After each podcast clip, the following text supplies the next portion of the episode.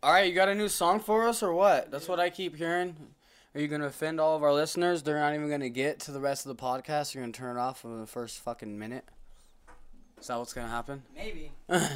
you might. You might be like, dude, that's not. First time listeners You're gonna be like, oh, oh, Dude, oh. there, that's that sums up Adney's dating life perfect. Dating trips. Don't. What? Tips. Oh, dating Tips. tips. Just don't. So, uh, listeners, you won't be getting your normal song again this week. I do apologize. Um, oh yeah, they're so upset. what? What? Actually, I suggested to Chris and Adney. Whenever I do, it'll actually give me reason to be more creative. But whenever I do come up with a new comedy song, uh, Stephen Lynch used to play it on Opie and Anthony all the time, which is cool because he would come on with new material and they would hear it for the first time and they'd laugh their ass off, sort of like we do here. Um, so I decided to write. or heckle the fuck out of it Yeah. like uh, Almighty Malachi. yeah, they, dude, they made fun of it for years. I dig uh, it. I dig it. I actually song. just listened to the bum story of Opie and Anthony, where they brought a bum in from the Oh, fucking yeah. street, Seriously? and then he talked about raping Condoleezza Rice, and then they got pulled from the air, and they were Holy like, "Dude, shit. we didn't know he was gonna talk about that. We just didn't have a segment, so we just pulled a bum in, Did he really trying to have fun, like, and they were riffing off of him. No, he didn't really fucking rape her or anything. He just said he wanted In his to. mind he did. Yeah, and the producers are like, "Oh, you guys can't say that," and they're like, "We didn't say anything." Like, that guy's Whoa, like, whoa, whoa, whoa, whoa. Uh, this song is called Dr. Dave.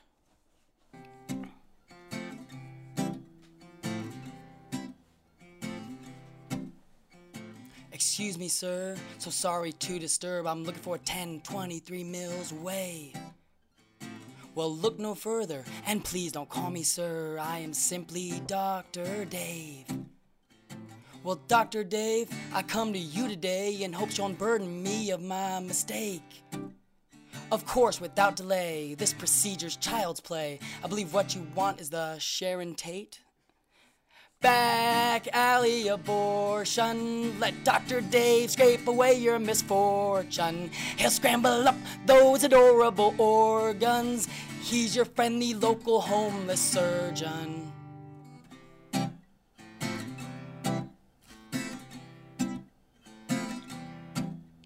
The reason that I'm here is cause my insurance didn't clear and it was gonna cost me an arm and a leg.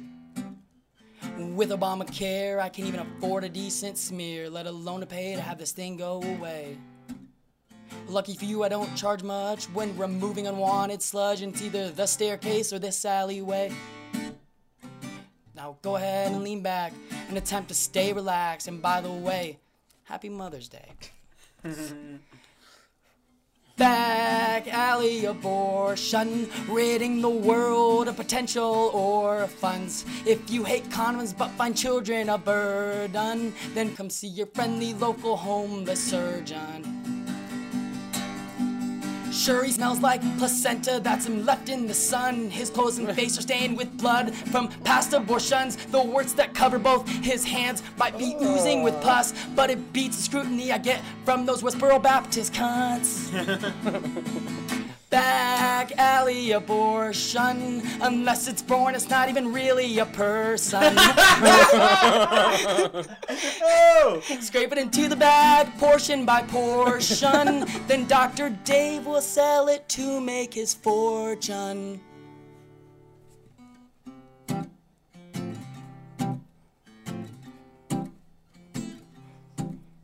Hello, Chinese buffet. Can I take your order, please? And will this be pickup or will you be eating it here?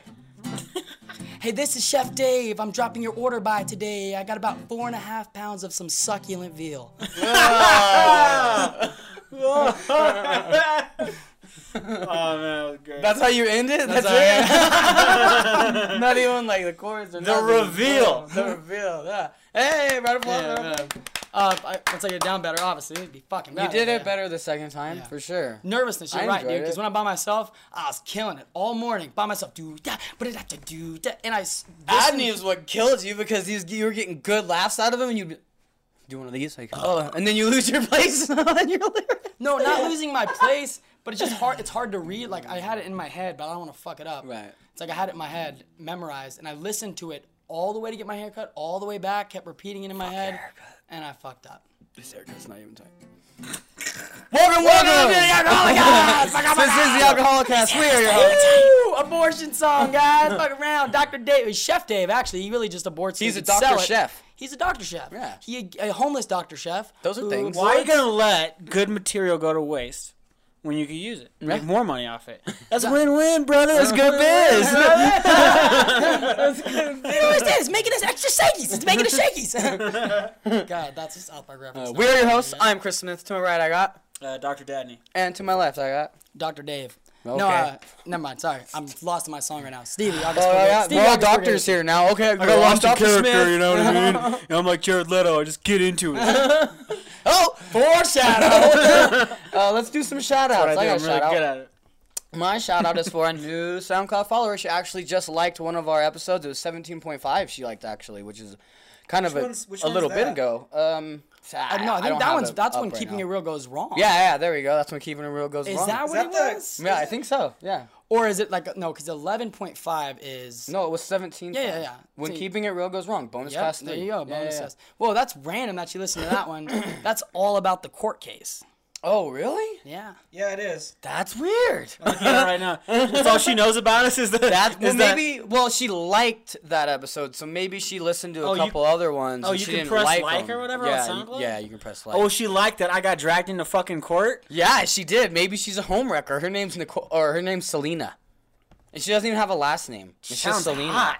She Selena. is hot. Selena. Selena. I'm gonna say. I don't know. This podcast was taken off by the bumper of Selena. I mean, she has oh, dude. thirteen Deep cuts. that was pretty deep. cut. 90s movies, bro. Oh, dude! Dude, what? Yeah, that's it. I mean, uh, shout out to Selena, new SoundCloud follower. That's all I give, got. give me, give me a sec. Give me a second. I got these SoundCloud followers on lock all day. I got these SoundCloud, I got these SoundCloud followers, man. Yeah, I got these cheeseburgers. I got these cheeseburgers I got these cheeseburgers, with some cheese on it. That, that was that was a reference too. What's up? What's up? Longest yard. Okay, hold on, hold on. Okay, okay, okay. Here we go. Shake, whatever. Fries will cross your eyes. I just got burgers. I think Terry Crews is. I got the burgers out of. I just got burgers. He's the funniest comedic actor as a big muscular dude for sure. He's hella funny for being buff. Okay, I got one. I have no idea who this is, but we are now up to 24 reviews on iTunes. Um, I thought it was 34. no, that's ratings. We got 36 Oh, ratings. oh, okay. Okay. 36 solid ratings, 24 reviews. We're, Okay. we're climbing. We're getting there. Keep Thanks to you, Thank you, listeners. motherfuckers. Thank you, Alkies. I hope you're drinking. I want to do all three of these right now. Shots fired. Just, just, just, be, just because. Just, I want you to be drinking, and if you you need a drink right now in your mouth, shots fired. There's two. This one is in. This one is titled. You can get it. it is from Alcoholico. Alcoholico. Imitir? Imitir. Im- imiter. I don't fucking know, man. But this uh, reviewer writes this podcast is the one. Why don't more people know about this?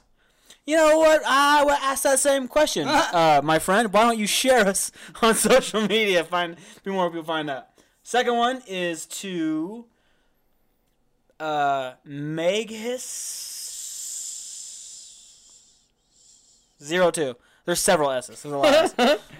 but Megas gave us the title is a black thumbs up. Nice. Hey, we're diverse, bro. Diversity. Awesome. And uh, the actual Diverse review as says, fuck. "Love listening during my 3 a.m. shifts. Keep up the brutal honesty." Oh, I will. That's I got my awesome. bag of wine right here. and uh, the third one is entitled "Hot and Wet" Oh, tight. by uh, boy, Robo Ryan. Whoa, Oh, nice. my boy. Yeah, someone we actually know. uh, these guys are killing it. we Shouldn't have said we knew him. Just I- random guy, No, man. we, we, we know, Robo. I We- we listen gave him a every shout-out. morning at work.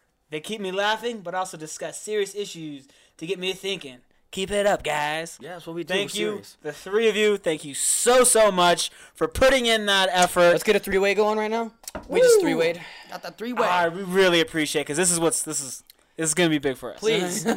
we need That really these helps reviews. us. Yeah. Continue this. We, look, we have our podcast is being listened to more and more every week, and we still remain kind of stagnant on our rates and reviews. We have a consistent about 120 listens consistently. Uh, like every two weeks, it climbs up to almost about that. Uh, some old episodes have over 300 views. But if you have that many people downloading and playing, please, please take time out of your day. If you do have, obviously, you need an Apple product to actually rate us on iTunes. Um, so if you're a SoundCloud listener, don't worry about it. But if you are, if you do have an Apple account, please go ahead and rate and review us, even if it's a dumb little sentence. Add no read anything that you fucking write, and give us a five star. Don't give us a one star. That's not cool. We got a one star from that girl. Not cool. Yeah, really? There's a one star rating Look, on there. That's, we already know who that's from. Oh, It's from there's a different girl. Oh, really? Yeah. Apparently, it was from her friend. Probably did it. Whose friend? Oh, she who must not be named. Yes. Oh, what a I know. nice person. Allegedly. Allegedly. She's allegedly a nice person. Who, know- who knows, man? Who knows?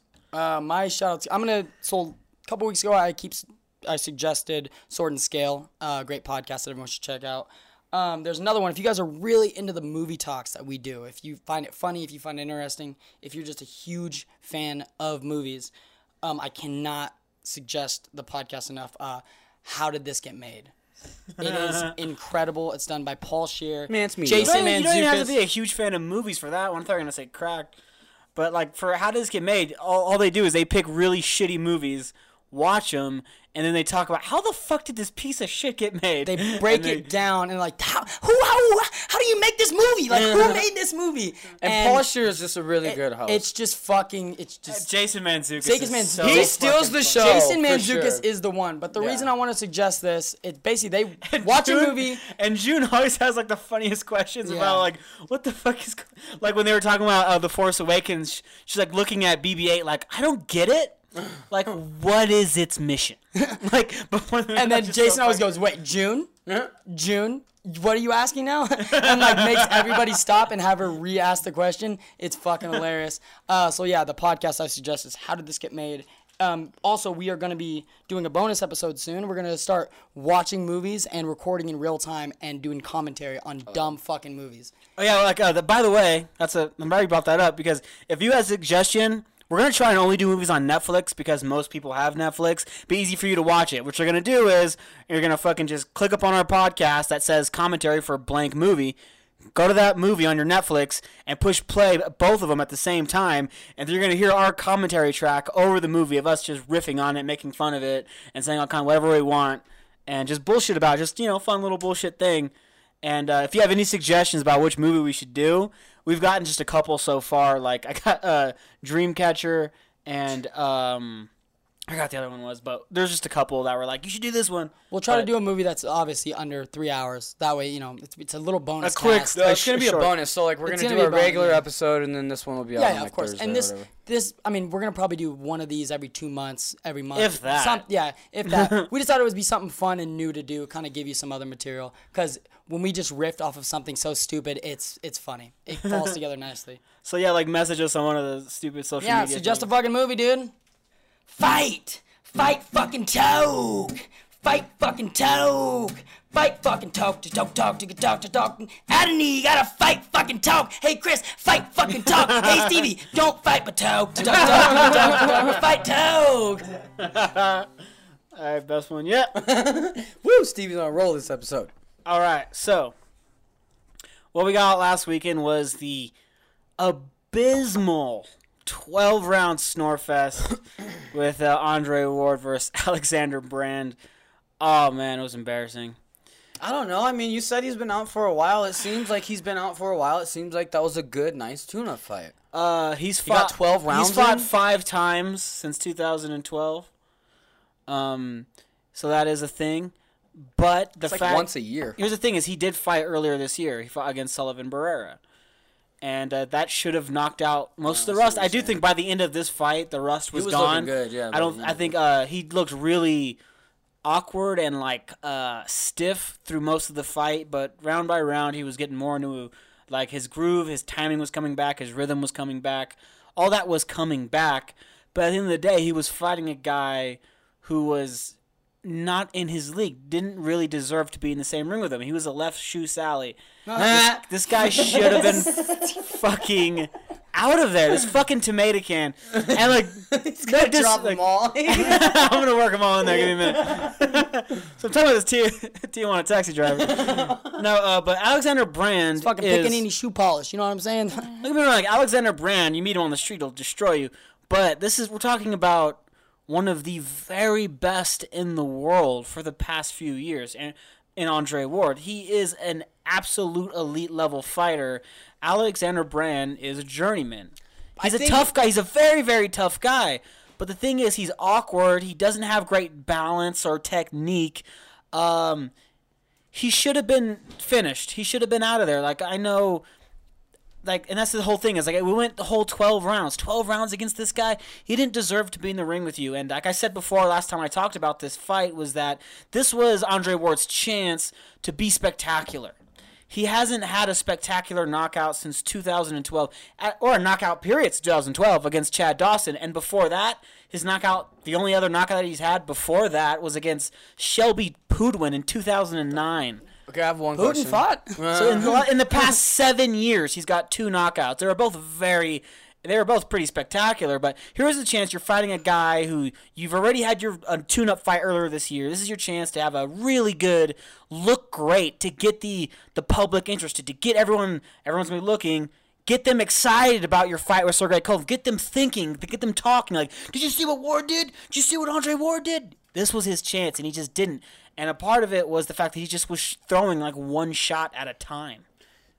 Got one question. Do you think that Andre Ward fights his opponent's abilities? Like, what, however good his opponent is, is how good he's gonna fight. So if he's fighting that top tier caliber fighter, then we're gonna see the best Andre Ward. But if he's fighting a B or C grade caliber and he knows he's an A caliber, he kind of fights down to their level. I, that's absolutely absolutely right. I think. Um, and uh, Jim Lampley and the rest of the uh, crew brought that up about how, well, it, like because after like seven rounds of just, uh, come on, um, they're like, well, isn't it true that a guy with his skill set, someone who's uh, cerebral and incredibly tactical, and it's just that kind of fighter.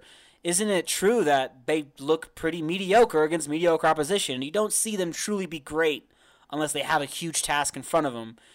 And he asks this while Bernard fucking Hopkins, the best possible example of that kind of fighter, is there calling the fight as well. And Bernard Hopkins is like, well, absolutely, you know, blah, blah, blah. And in these fights, he's all, yeah, that's why I asked you, because I know you're a perfect example of Bernard Hopkins. Um, Shots fired. What's Max guy's Kellerman asked him- Kellerman was it wasn't, hitting it wasn't hot meant for like an insult. It was just like, Bernard Hopkins, yeah, you're a great example. I, I wish we got quiet. He's like, "Fuck you, Kellerman." I, like you could kind of tell he kind of wanted to be like, dude, why'd you ask me that He'll question? be like, because he'll be like, Bernard Hopkins, you've looked good against low level opposition, but you're never, you never, we didn't see you be as truly great as you are until we put you against somebody like a Felix Trinidad, against a, uh, like a, you know, that level of fighter, an Oscar De La Hoya or a Chad Dawson, something like that, or not Chad Dawson. he was, he was like, you right? Or, like, no, you're absolutely right. Yeah, he needs somebody. Like, like, what about you, Keller, when you were in the ring? oh, what's that? You weren't in the ring. oh, okay. I would just shut the fuck up. That would have been shut the fuck up. I know. That's what I do. If I didn't defend the middleweight title 20 times, I would shut the fuck up. I would just shut the If I didn't become undisputed light heavyweight champion twice, I would shut the fuck up. I'm the oldest man ever won a title. Shut the fuck up.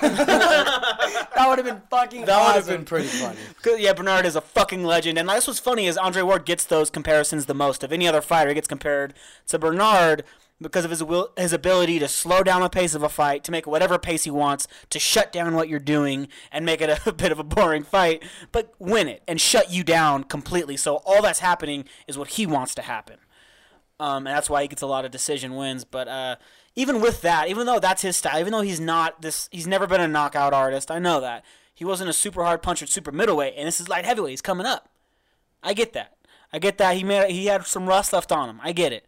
But when you look at the comparison of fighters, and I think that, and he was coming forward, and he was sitting down on his shots, and he was going for a knock. You could tell Yeah, he he wanted was- a knockout, but he wasn't throwing combinations, and he all. wasn't going to the body. He went to the all. body early on in the fight.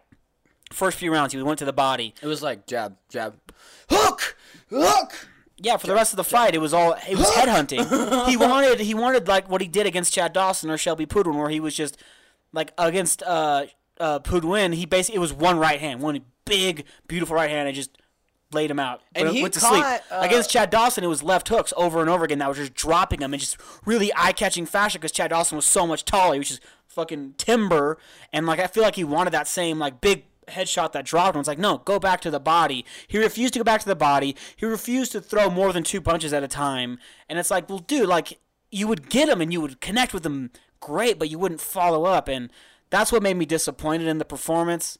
And it's kind of like you could have done more. And I'm not gonna lie, he hit him with some solid left hooks right to the fucking dome, and the dude just didn't seem right phased. hands too. Like he he he kind of like go back a little bit, but he was still coming forward. Like his opponent was a tough. He was definitely like knocking with, and a few times you would see, uh, uh, not Burr, but um, Brand's legs buckle a little bit. Like, oh, you're getting to him. Yeah. Now, now get on him. Yeah. Follow through. He just didn't. you yeah, hit that just- good right hand. Follow through with that left hook. That's your best punch. Is your left hook. Can I, and he wouldn't. But um, a little bit disappointing. But you know, whatever. Uh, Kovalev didn't look too great in his last warm up fight against uh, you know, was his fuck. Just name it. I want to say Ishe Smith. That's not it. But um, oh well. What are we gonna? We still got there. I think that when they when it's time for them to fight each other in November, They're gonna show They're up. gonna be. They're gonna show up in the the biggest fight of their careers on the, in their minds, and this is the biggest fight in boxing. Most important. These are the, the two, like in the top three pound for pound. They're the best in the division, and I do think that it's gonna. They're gonna put on a little bit more of a show. Is Ward the favorite? It's pretty fucking 50 It should right be now close. Yeah, it should be because like fucking because like you know Sergey Kovalev showed some chinks in his armor in his last fight. So like, oh well, someone who was boxing him gave him trouble, so maybe you know Ward. And then Ward looked like this in his fight, and so everyone's like, ah, Kovalev, and so, but. Anyways, we're getting off track. We're gonna. I'm gonna on November second. You're gonna get a real preview for that fight. We're gonna dive in, spend a lot of time previewing that fight. Break. I'm gonna break everything down: backstories, records, abilities, weaknesses, strengths, all that. But that's on November second. What's happening August 20th, Saturday, which is next, which is going to be the Saturday that you guys are listening to it, is UFC 20 motherfucking 2, bitches.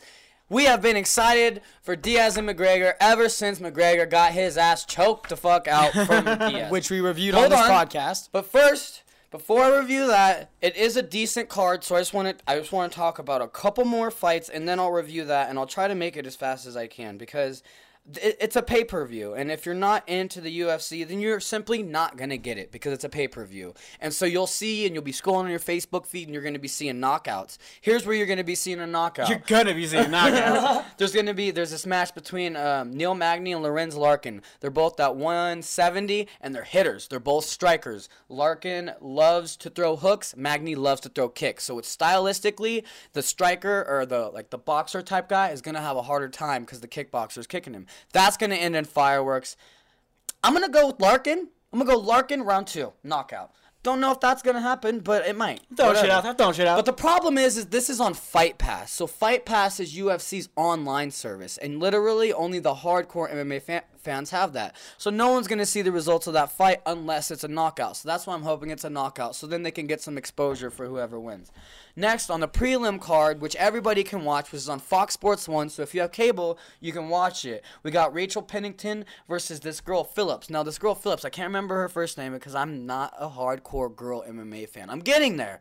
I'm slowly working my way into it. I had to like kind of like I had to fall in love with it because what I saw women's MMA was Ronda Rousey tossing everyone around. And I was kind of like, well, that's not really it. But then ever since Ronda's gone, it's really formed. You know, you got some great women in there. So Pennington and Phillips is going to be a really good match because Pennington's on this on this rise right now. She's at like two or three in a row, and she has the title in her sights. And Phillips is a newcomer, so that's going to be a really good fight. But the main card or the main fight on this prelims card is Cody Garbrandt, Garbrandt, Cody No Love Garbrandt. Such a stupid nickname, but I must admit he's one of my favorites because he's from where? Sacramento. He's Oh, from shit. fucking Nice. Alpha Team, and he trains with Uriah Faber and that whole crew. And I really like that crew. They're just right over the hill. I gotta show some love for my West Coast peeps. We got Cody Garbrandt, who just is coming off a first round knockout against. Uh, Kind of what it's known as like a journeyman, and um, I can't remember his first name because it's like Cesaro or some shit like that. But his last name is Mizugaki. The problem is Mizugaki got his ass knocked out by the current champ Dominick Cruz about eight months or so ago, and this is his first fight back. And Cody's coming off of a knockout. I see a first round knockout for Cody, but Mizugaki has been in the game for a long time, so he might come out with something kind of crazy. So far, we haven't seen Cody really go to the ground, so we haven't seen his ground game. He's still a new fighter. He's like eight and one or something right now. He's still come up climbing the ranks. And uh, so Mizugaki might be able to take him down. I'm just not entirely sure. I don't know what Cody's ground game's like. So that's going to be a really great fight. I recommend you all to tune it in. If anything, just for those those two fights, you get to see a woman fight, then you get to see a man fight. Both of them are in like. You see a woman fight a man, it's great. They're both in like the top 10. It's going to be really good fights. And then you got the main card of UFC 202. Now, people were saying it's going to be better than UFC 200. That's not going to be hard because UFC 200 on paper looked magic and it just flopped hard fucking core. So, I mean, the card's not any better, but the matchups are more spectacular. Whereas the matchups for UFC 200 were more technical. These ones are a lot more like you're probably gonna get a knockout or two. I'm not gonna go over the whole card just because there's a lot of fights and I could fucking sit here and bore you guys for fucking days. But I do want to do the Donald Cerrone versus Rick Story. That's going to be a great fucking fight because you have Donald Cerrone, someone who's great at Muay Thai, he's great at boxing, he's great at kickboxing, and he's also great off of his back. He's a true and complete rounded MMA fighter. The problem is his body does just cannot take a lot of punishment. He fought for the belt about 3 months ago and one roundhouse kick to the kidney sent him to the mat.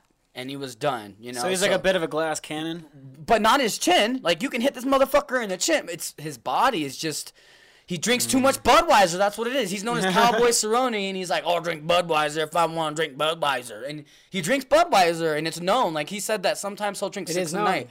So maybe that could be a thing. Like he's getting hit in the liver, you know, and, and Oh yeah, those lever shots. you know, that could be a thing. And so that's where I'm kind of scared because Rick Story is a great, great, great boxer. He wasn't in boxing, or I think he was an amateur boxer. He didn't actually do professional. But for MMA terms, he's a really good boxer in the MMA world, and he's got nasty body hooks. So this is going to be a Oh, really God. interesting fight because Cerrone is going to need to be dodging those hooks. But if he gets in that range and Story hits him with the hook, Cerrone can catch him with an elbow to the fucking face. So it's kind of like who's tougher. And so that's going to be a really fucking fun fight. I'm predicting it does not go to a decision. That's going and it's to be in- difficult in MMA to get to get like on the inside and throw body shots because mm-hmm. once you get on the inside, the opponent usually will you know take you to the ground. or he'll, he'll clinch you or something like that. Yeah. Yeah. it's hard to get those body shots, but Story's really good at it. Next, we got the co-main event. It's in light heavyweight. That's 205 for MMA, and you got Rumble Johnson, who is easily pound for pound the hardest hitter in the UFC right now. Hardest hitter, one hitter quitter. Him or Mark Hunt. It's between those two. And then he's going against Glover Teixeira. Glover Teixeira is coming off a three win streak. He was in line for the title, but Jon Jones and DC and that whole thing fucking happened, and then it didn't happen, and then it was off, then it was on. And so they scheduled him for a fight, even though he should have been fighting DC. But Jon Jones happened to get reinstated when him and DC had their like match set up, and they said, well, Jon Jones gets the match because it's Jon Jones. And they were like, okay. So Glover got pushed to this guard, Jon Jones. Who? Jon Jones, Jones. I, I got it. I got it. Oh, I it's got not it. funny because it's Jon Jones. Okay, but no, it's funny. Were you- Uh, were you taking a Mike Jones? Yeah, yeah. he's That was That's a why. Jones. That's, joke. that's why it wasn't funny. Two eight It was funnier that I asked him who, and he repeated it like honestly. I did. Jon Jones, and then I said who, and then he got it like fuck Yeah. you. Um, but this is going to be a great fight because you have Rumble Johnson, that's his nickname, who comes out and then in the first round is a monster. Most people cannot make it out of the first round. So I predict if Glover can make it out of the first round, Glover wins by decision. Or Rampage is going to knock his ass out. It's one or the other. Or I'm sorry, Rumble. I don't know why I called him Rampage just now. And then, of course, you have the main event, which is Diaz and McGregor. All right. If you're a betting man and you like money, you put it on Diaz. Just because Diaz won the first one and the odds opened up and Conor is a 150 point favorite, which I don't understand how you're going to give him the favorite When he lost when last he ma- just last fucking round. It's lost. because everyone they know people are people are gonna bet on him. That's the thing. that's They know what it is, people are exactly. People him are gonna go because the for favorites just all they're gonna think about is well, uh, he was coming up in weight and he wasn't prepared for Diaz, ignoring the fact that well, Diaz wasn't even preparing to fight. Eleven days, bro. He was literally on the beach drinking margaritas, and the UFC called him. He's like, "Yeah, I'll come beat that fool's ass." Ten days he had came, got his. Okay, wait, hold on. I'm getting ahead of myself. Okay, the way McGregor wins this fight is if he fights smart. I don't think he's gonna fight smart. I think he's too arrogant and he's too fucking cocky, and he's gonna go in there and he's gonna try to fucking box Diaz, and he's gonna run out of steam, and Diaz is gonna do the same fucking thing. But I'm not saying it's not possible. McGregor can totally win this fucking fight if he comes out and fights it how he needs to fight it. When he fought Chad Mendes, he came out and he threw three fucking spinning roundhouse body kicks to Chad Mendes's abdomen, and you could see within the first fucking round at about Three minutes in, Chad Mendes was gassed. He was tired because he kept taking those fucking body shots to the liver. And then he couldn't close the distance. And then he couldn't really box. And so he was trying to take him down. He was using more energy. And Conor wasn't using any energy when he was getting taken down. He was just getting taken down. And Chad Mendes wasn't really doing anything. So, anyways, if Conor comes in there and he kicks Nate, Conor has an easy chance at winning. Nate does not check kicks. He will take the kick and throw a counter right hook. He'll be like, "Oh, you're gonna hit my leg? Well, I'm gonna throw. I'm gonna punch you in the face." So he'll take those leg kicks in in an attempt to knock you out. But McGregor, I just don't feel like when he's throwing those kicks, will get knocked out. He's really good at positioning himself when he's throwing punches. He's good at avoiding it when he's throwing, but when he's getting punched at and he's trying to roll and whatnot, he's kind of shitty at rolling. He's not good at rolling with the punches. He's kind of like a He- board. He's an, he's an offensive come forward fighter. He doesn't know how to fight off his back. He doesn't know how At to fight all. moving back.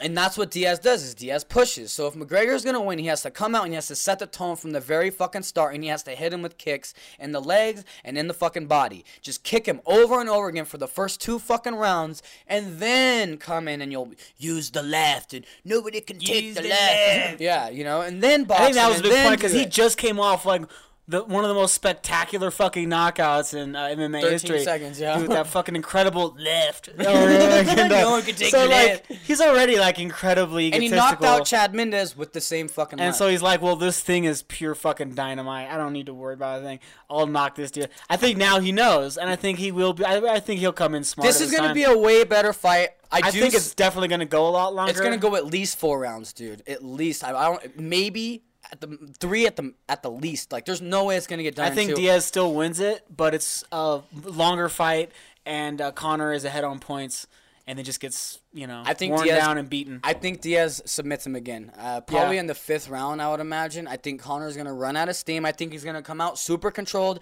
I think Conor's probably gonna win the first two to three fucking rounds. I really do. I want Diaz to, like after like, if Diaz wins to be like, "What? I'm, I, I told you, I'm not surprised, motherfucker." so fucking good. and uh, so if, if McGregor comes out and has a game plan and he actually sticks to the game plan, because I know he has a game plan, but the problem is what I'm seeing on his social media and what he's posting to everybody is him boxing. It's constant and constant boxing, boxing, boxing. He's boxing in Ireland. He's boxing in Scotland. He's boxing in America. He's boxing this top guy. He's boxing this top guy. And these are all guys that are in with the professional boxing realm and all that shit. Why are you trying to box Diaz? Who's he has a- more reach than Yeah, you, and he's right? Already proved to you that he can take your best shot on 10 days' notice. Now Diaz is going to have an entire fucking camp and he's going to be able to avoid your stupid fucking left hand. If Conor does not use his legs, Conor is But he was winning. beating him standing up. I think what he wants to work on is he's not not using the left to fucking try and knock him out and devastate him, but to keep him honest. Yeah. If you can at least do enough to make sure that Diaz is worried about rolling with the shot, worried about the power, if he can do that enough, he can stifle Diaz's offense and pile up points and win the round. So, which, he, which like what you said, he has to do. He has to. He can't go for the knockout. No, yeah. The problem is Diaz hit him with a simple one-two. Like there was barely any Which is why he's going to boxing school, so he doesn't get caught with that same shit. But it, but the thing what I'm saying is they weren't hard punches, so it's like maybe he's got a little bit of a weak spot on that jaw. And if Diaz just catches him with another one two and he gets We'll find out. Because if that happens again, he now he knows that he can't go to the ground. So we might actually see McGregor get knocked the fuck out because I do not think he's gonna allow himself to get submitted again. I do think it'll go to the ground, but I don't think he's gonna be way smarter on the ground. He's not gonna do it out of desperation like he did last time and get mounted. It'll be this is gonna be a really, really, really good fight. I really believe so. But I'd pick Diaz a hundred times over one. I'd pick Diaz if McGregor wins. good for McGregor, but what's fucked up? This is what's fucked up. Is if McGregor wins, the rematch will be in five fucking years. If Diaz loses, or if Diaz wins, the rematch will be at 155 and it'll be after Conor defends his belt. So it'll be within a year at a different weight because the UFC feeds Conor what he wants. When Conor lost to Diaz and then you have all these people at 145 being like, "All right, come back down because we're waiting for you. We want the fucking belt. You're holding up this entire fucking division right now." McGregor said, "Fuck you 145. I'm fighting Nate again." And what did the UFC said? "You sure fucking are. That's big money. Sign that fucking contract."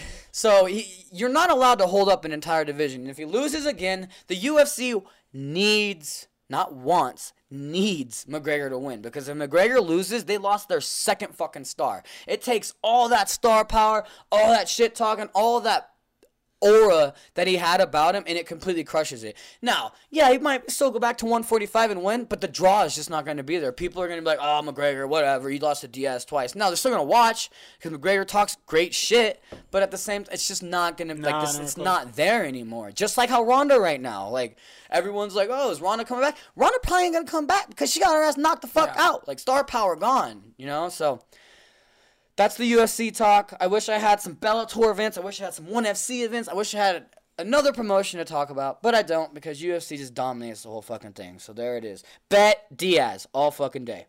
We're gonna take it from there. A little bit of fight talk over to uh we're gonna we all went and saw Suicide Squad this week. Yes, Of course, we had to. Adney forced us. Don't do a podcast with me unless you're going to be prepared. you don't have a contingency plan for when I want to go see movies. you know a way to get out of it. Well, then Apparently, I'm not. You're thinking far ahead, not. man. Your problem. um. So I No, win. my contingency plans always go out the window as soon as Adney buys the fucking ticket. I'm, I'm obligated to go. So what really pissed me off about the movie, which it wasn't in the movie but in the trailer, um, I did definitely notice that the director, it might have been Jared Leto himself, he actually stole dialogue from Chris's life. Chris used to bang this girl Rachel back in the day, and the dialogue that he stole was, "I can't wait to show you all my toys." and I had a problem with that. I had a problem with that. Okay. no, but Joker she was the to one show that wanted everybody to all the show me toys. all- That's she what I'm is the. Joker in this She's the. Joker. Yeah. I can't wait to show Chris all of my toys. Yeah, I can't wait. And then you have Sparkle, who's like, I can't wait to peg Chris. yeah. Uh, Suicide Squad did come out. It happened. ah, don't do it. Wait, hold on. I just got one question. Do you, are you with the hype with the reviews, Okay, let's do this or are real you quick. against okay, the we hype should with do the a reviews? non-spoiler review for a few seconds. Non-spoilers, no spoilers for the Okay. next few seconds. Okay. Uh, in short, I dug the movie. I dug it too. I liked it more than Batman v Superman. yeah, I I, can did agree too. with I that. thought it was I a, did too. I yep. thought it was a better movie. It was more accessible than that movie, and more people are gonna like it. I think, and I definitely suggest you, the people, go see it. And that's it for non spoilers. Now So we we got to spoilers in five, four, three, two, one. Batman dies. Just joking. it's Superman dies, of- Batman dies, everyone dies. Batman dies, but it's obviously it's in a. Uh, It's a death of Batman story.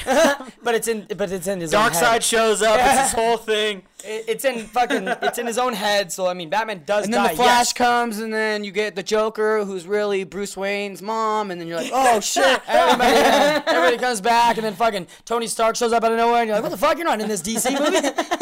That's And Marvel, you find bro. Out that Thanos got the rest of the Infinity Gauntlets and warp time and space. So now the two Blended universes the are universe. converging, and now that's what's doing that. And Thanos is like, no, I'm Zeus now, And Thanos is like, "I'm not even supposed to be here today." in this fucking shit. Anyways, uh, to the thing. Clerks, 90 movie. Hitting it again. um, I don't. I don't uh, did you guys want? I think we should start. Um, with the shit we didn't like again. oh man, this is like we did fun. before. I like Okay. the shit we didn't like. The It's shit fun. we. I like the shit we the shit that I didn't like was the dialogue. Like almost every single word of dialogue. I kind of dug some of the dialogue. But Some of the dialogue things- got me, No. but there was like the most cheesiest. No, the delivery of the dialogue of some of the dialogue scenes. That's I mean was the that problem. as well, It's- but the dialogue itself too. Like, come on. Some of it was a little. Ch- yes, like, like the, the one part that we're all thinking of right now. Yeah. It's at the ending, and he throws the fucking wa- yeah, we bomb fucking-. No, it's when, uh, I ain't your bomb. It was the same fucking ending. Shut it's the same movie. It's the same movie. if you've seen X Men, you don't need to see Suicide Squad. it was when fucking Rick. Yeah, it was when Rick Flag basically in the mo- like Ric so- Flair a thing is happening, and Rick Flag like gra- in a wide shot too grabs Will Smith Deadshot's shoulder and goes, Deadshot. Now's our chance. Like, is this fucking Power Rangers? Was that a quote from fucking? Oh goddamn it! What the fuck is the movie? Was that a fucking Orgazmo quote? Like so- that's instantly what I thought of. Like silly. we gotta get our Orgazmo right now. Like, But it worked in Orgazmo because hey, it made sense. Like, hey, Deadshot. Now's our chance. like that's what it was to me. Orgazmo was satirical, and this was just like earnest. Yeah. And uh, this is basically like the DC's answer to. Do it Gar- dead now, shot. Shoot a hot. It's basically like Guardians of the Galaxy, although you know Wait. the Suicide Squad Guardians of the comic Galaxy is the was one. first. Uh, the comic is older for Suicide Squad, I believe, and the Suicide Squad comic is obviously a million times better. Um, but when it comes to the actual movies, I think like, like um, Suicide Squad fell a little bit short of that. Compared to the- and I know it kind of sucks to compare the two. Everyone's always comparing the DC movies to the Marvel movies, and that gets irritating. But Hey, well, you TV can't compares but- the books of but Game you of can't, Thrones yeah, to you fucking can't the- fucking help it. That's just how it is. Yeah, I mean, these source they, material. They both they steal from each other so much in the comics that they, everything is so similar. when you see something so shitty on film, like if there was only like some great source material they could have like found and went off of, and like that's what I don't get. um, if you have if you have something that's such a sweet spot, it's like they take the concept, but they're trying to make it their own, which I get. It's fine. You want to be a director, you want to make things your own. I get it, but you don't fuck up what makes it good. What makes the fucking I don't, I don't think I don't look when it comes to Suicide Squad. I don't think they fucked up what makes Suicide Squad the Suicide Squad. Um, it's not that's not the problem. The problem is I think they got the characters pretty well. Um, the overall theme of it pretty well. It's just like when while they were executing it, like Chris said, the dialogue is really shoddy. A lot of places. and I wasn't saying the villain either, yeah. was kind of was hollow, and there wasn't a lot to it. Um, my biggest problem with the film ended up being the the main villain, Enchantress, which she wasn't. She was only like half of the main villains. So like, okay, so I knew Enchantress was going to be the villain of this movie. And uh, I was really excited because I saw those first images. We all saw those first images of her. All she was like, it looked like she, there was a constant cloud of ash kind of surrounding her, and like, oh, this is gonna be kind of awesome to see. This is gonna be the main villain. Finally, a fucking a woman villain. That's kind of interesting. But they really kind of like side real life. and she is kind of a succubus, so that makes sense. Um, but this they fucking changed her costume as soon as they could. They first off they kept changing her back to June Moon, which is basically Cara Delevingne in a pantsuit, and then they made You're her. fucking in deep right now because Yeah, I we have no, fucking idea clue what you just said. is. all this is stuff that's in the movie. You could have. No, it's only. this is not deep cuts. this is all shit. If you were just paying attention. I was paying attention. Apparently not, because her name is June Moon. It says so several times. Okay, you're right.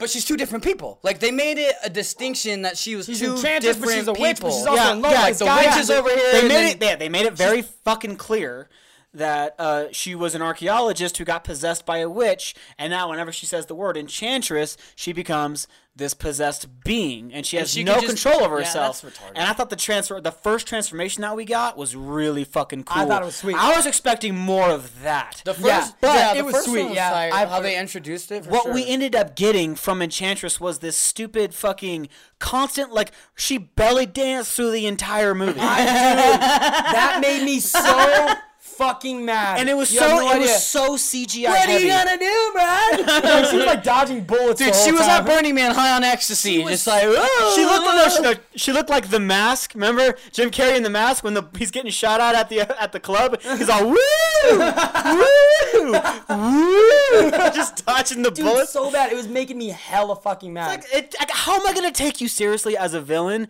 if you are literally belly dancing? She was belly dancing, she was trying dude. to pull the one. She was more Keanu, dude. She was like fucking And dodging. then, like her brother, like is just this giant CGI mess, and every time you see him, you're just kind of like, oh, that looks dumb. Which I He looked, he looked like the Destroyer from the first Thor movie. He looked very much like that, and it was like it reminded me of that, and I was like, this is really annoying and stupid. I'm not gonna lie, and he became such a fucking sidekick, like Bane and Batman and Robin, and it was just like, oh, this is disappointing, and it was really. Like people and a lot of these feminist groups were mad about Harley Quinn and saying you're over sexualizing her, which I gotta agree with her when it comes to her costume, anyways. Yeah.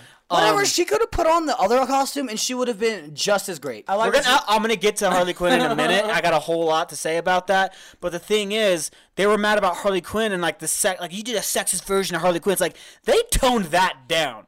Like there was no physical or emotional abuse from the Joker, like there is in the original source material that the genius Paul Dini wrote about. Like Paul Dini, when he wrote that relationship between the Joker and Harley, it's meant to be a cautionary tale. It's meant to be this horrific relationship that you're supposed to feel so bad about and so horrible about. Like a, this fucking poor woman, what she's going through. This is horrible, and she's weak, and she needs to be. She there's there's something in her, and you hope that one day she'll get strong enough to fight back. That's what Harley Quinn's character is, and they just kind of sidetracked all that to make Joker not even abusive. And it's like, oh well, they like did They a less love, they did like a less sexist version of her, but. Meanwhile, Enchantress is in a bikini Yeah. belly dancing for time. two hours, and it was so dumb.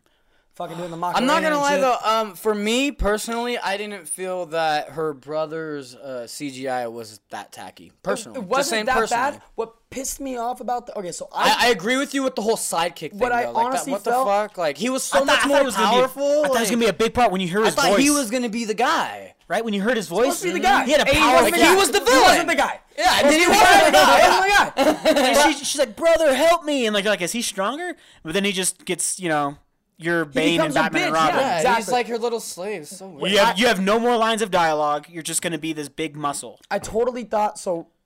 Going back to actually X Men, I totally thought what the director was trying to pull with your two main antagonists was totally like uh, Apocalypse. It's totally seemed like an apocalypse character of like they have all this fucking power and they're from the Middle East and like all this shit for some weird reason. They're from South just- America, but okay.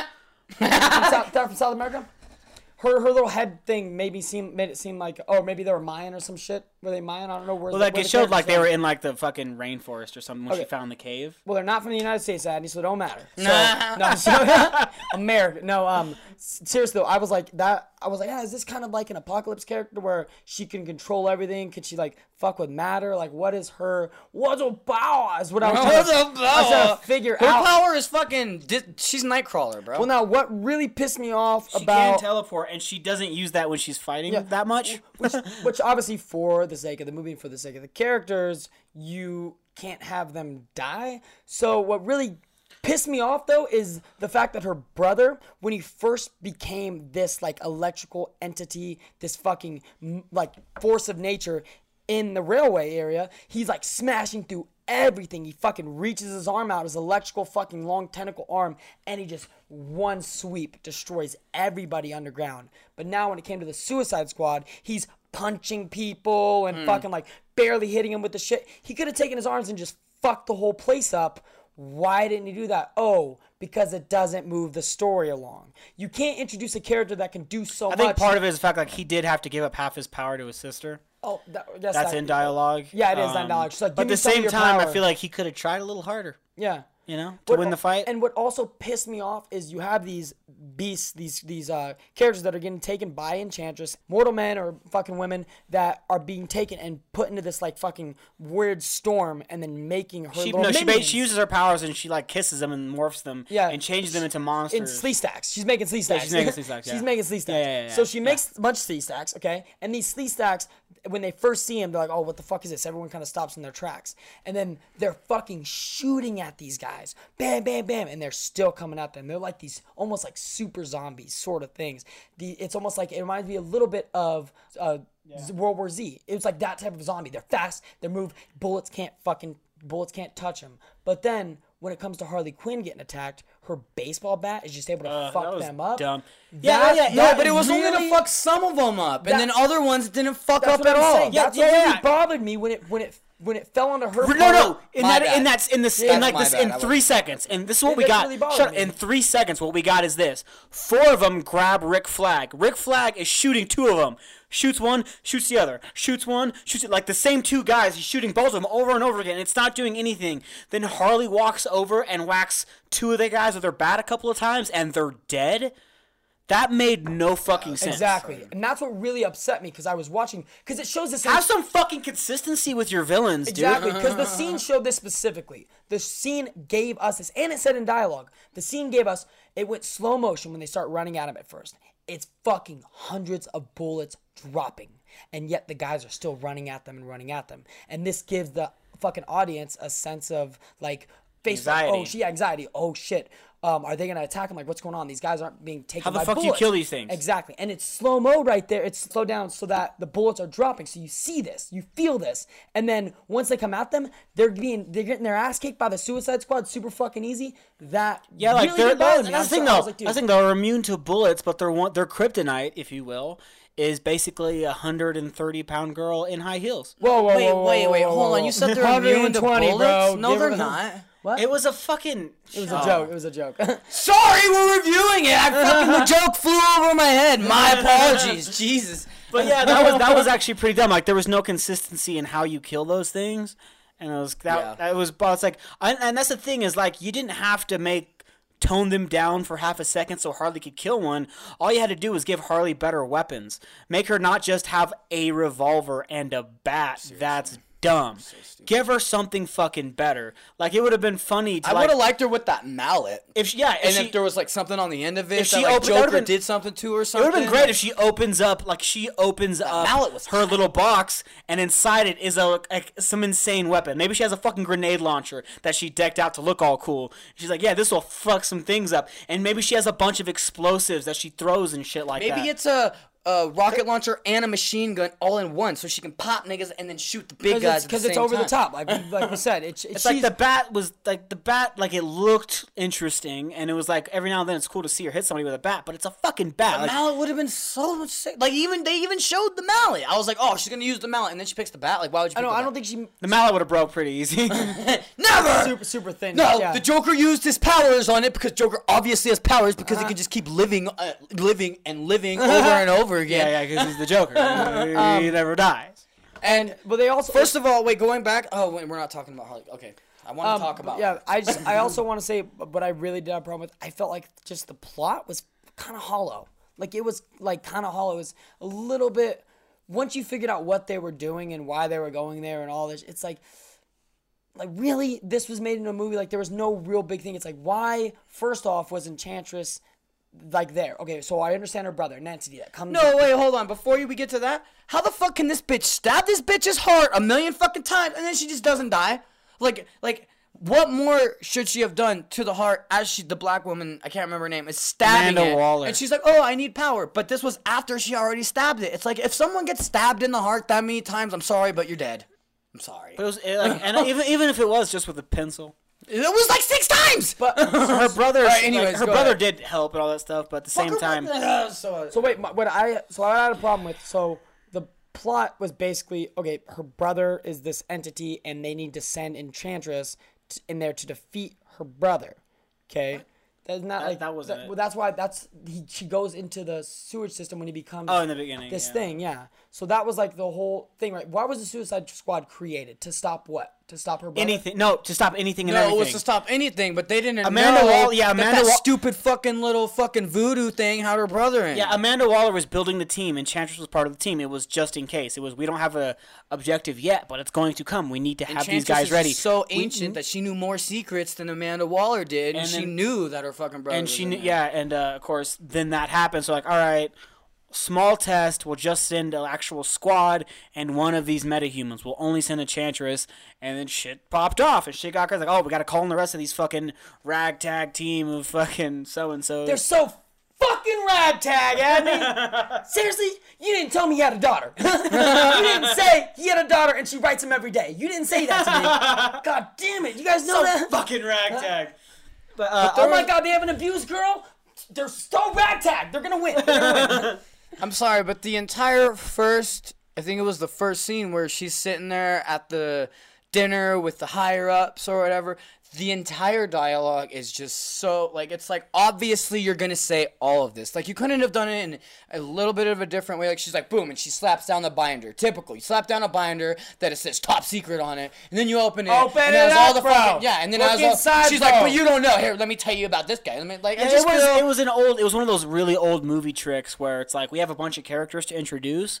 Um, we don't want to do some really clunky narrative, so what we're gonna do is have one of the characters in the movie explain explain in dialogue all in a row. Well, here's the backstories of all these guys. We're getting these guys together, and it Gotta was, get uh, with them. And and like it's usually works. It works. It does work, but it could have been done in a more like creative way to be like like Chris said, like the dialogue was so basic. It was just so standardized. It didn't feel like it was something new just yet. The movie as a whole felt like something different. It did, and it, very different from anything DC has ever done.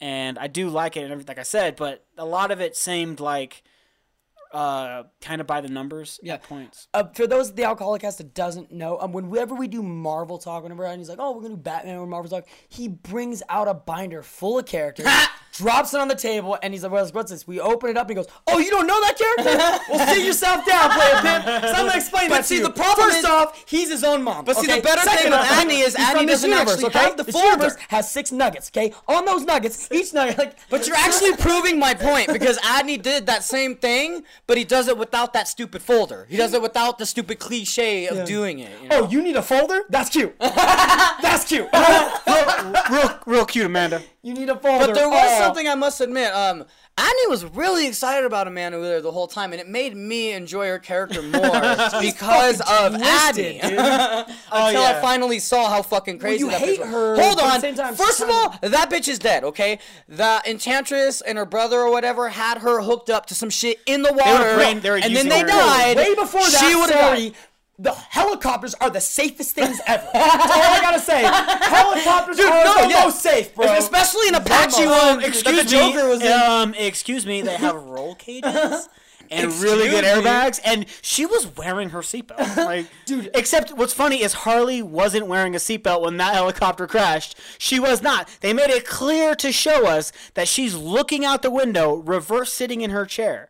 Looking out the window like, oh, look at the pretty lights. Blah. fucking so. Have you seen Black Hawk Down? Nobody's surviving that shit. All right, this is some bullshit. That's what really. I kept saying, is anybody gonna die in these helicopter crashes? Nobody died in helicopter crashes. It's all like, had- no, I he's in a helicopter. He's gonna be fine. They all had fun. They had fun in the crash. Dude. Also, another thing that kind of bothered. Okay, the uh, the two brown guys die. Thanks, David Ayer. Dick.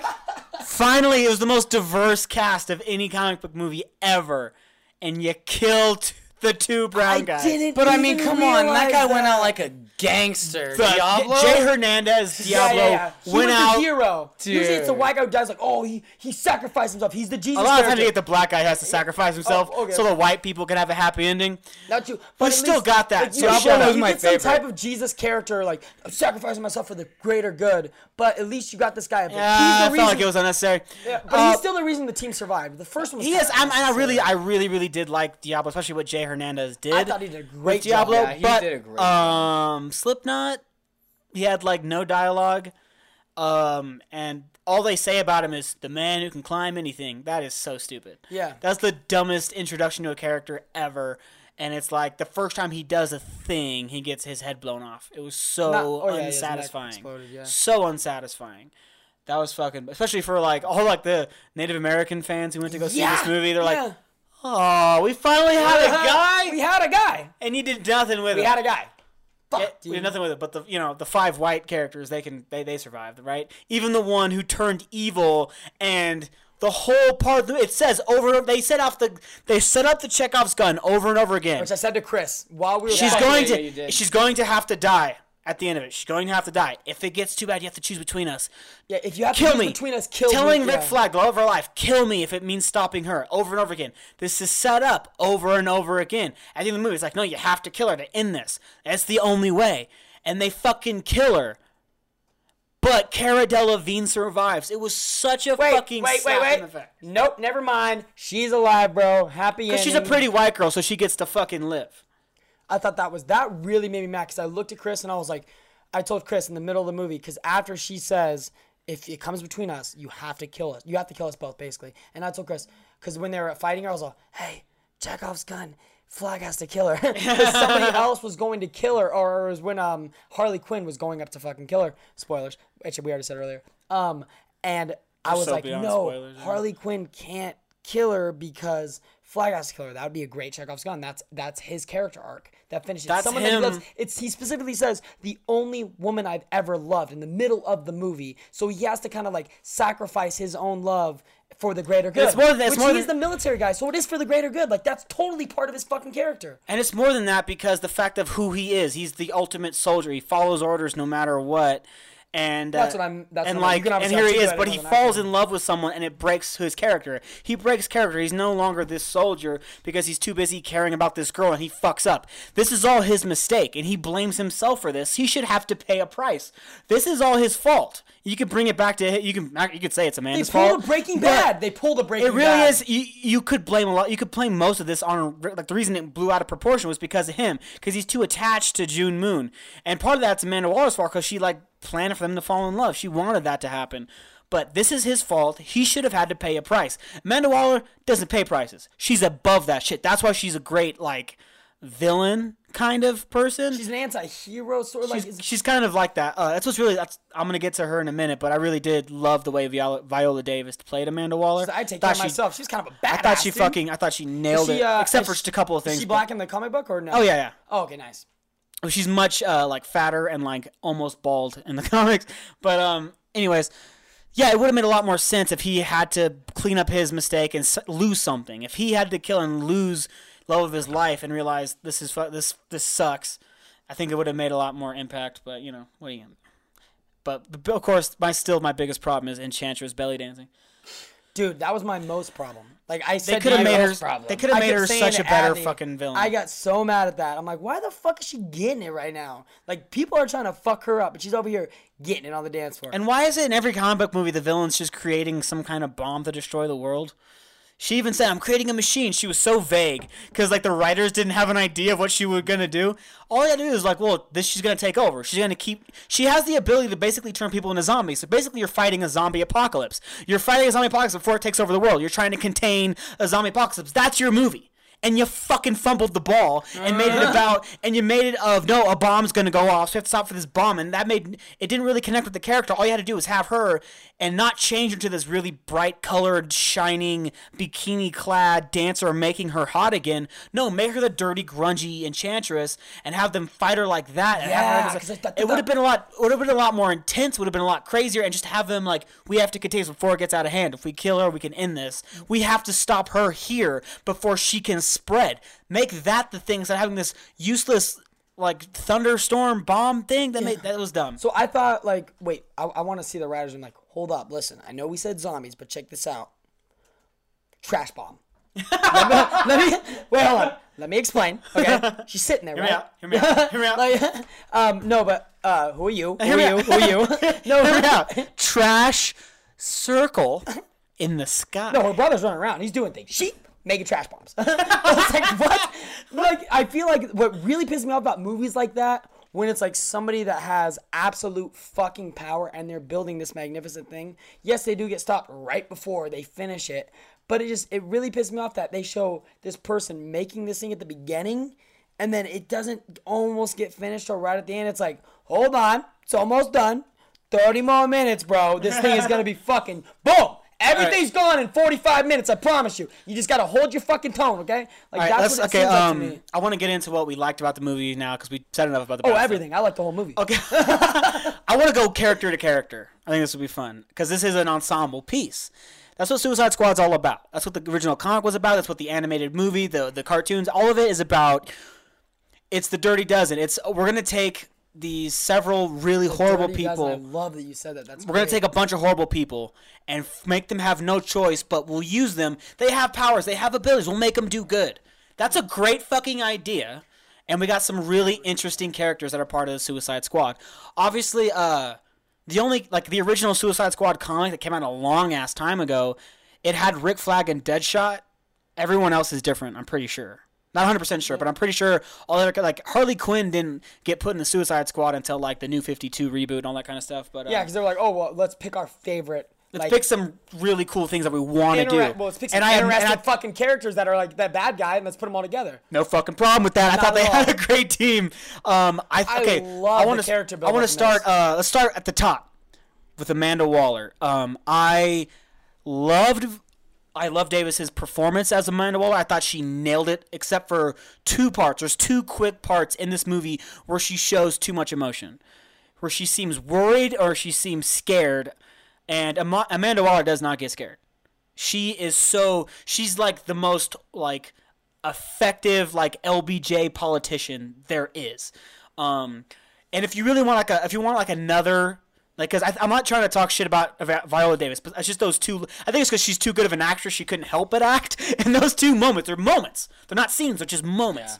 But I thought she nailed it with her effectiveness, her brutality. I'm willing to do whatever it takes for the greater good. If I have to shoot these people who work for Which me, I was like, what five in the a row fuck was without that? fucking thinking about it. I don't care. I'm not the good guy. Don't. I'm not trying to be a hero. I'm not looking for a recognition like you. I want to be in. I want to be secret. Actually, unlike you, Batman, you want to be known as the Batman.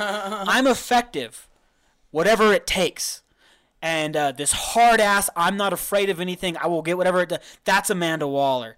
And uh, if you want, if you want to see some more of Amanda Waller, and this is gonna really, it's gonna really piss you off. You're gonna hate her. I fucking hated her for so long.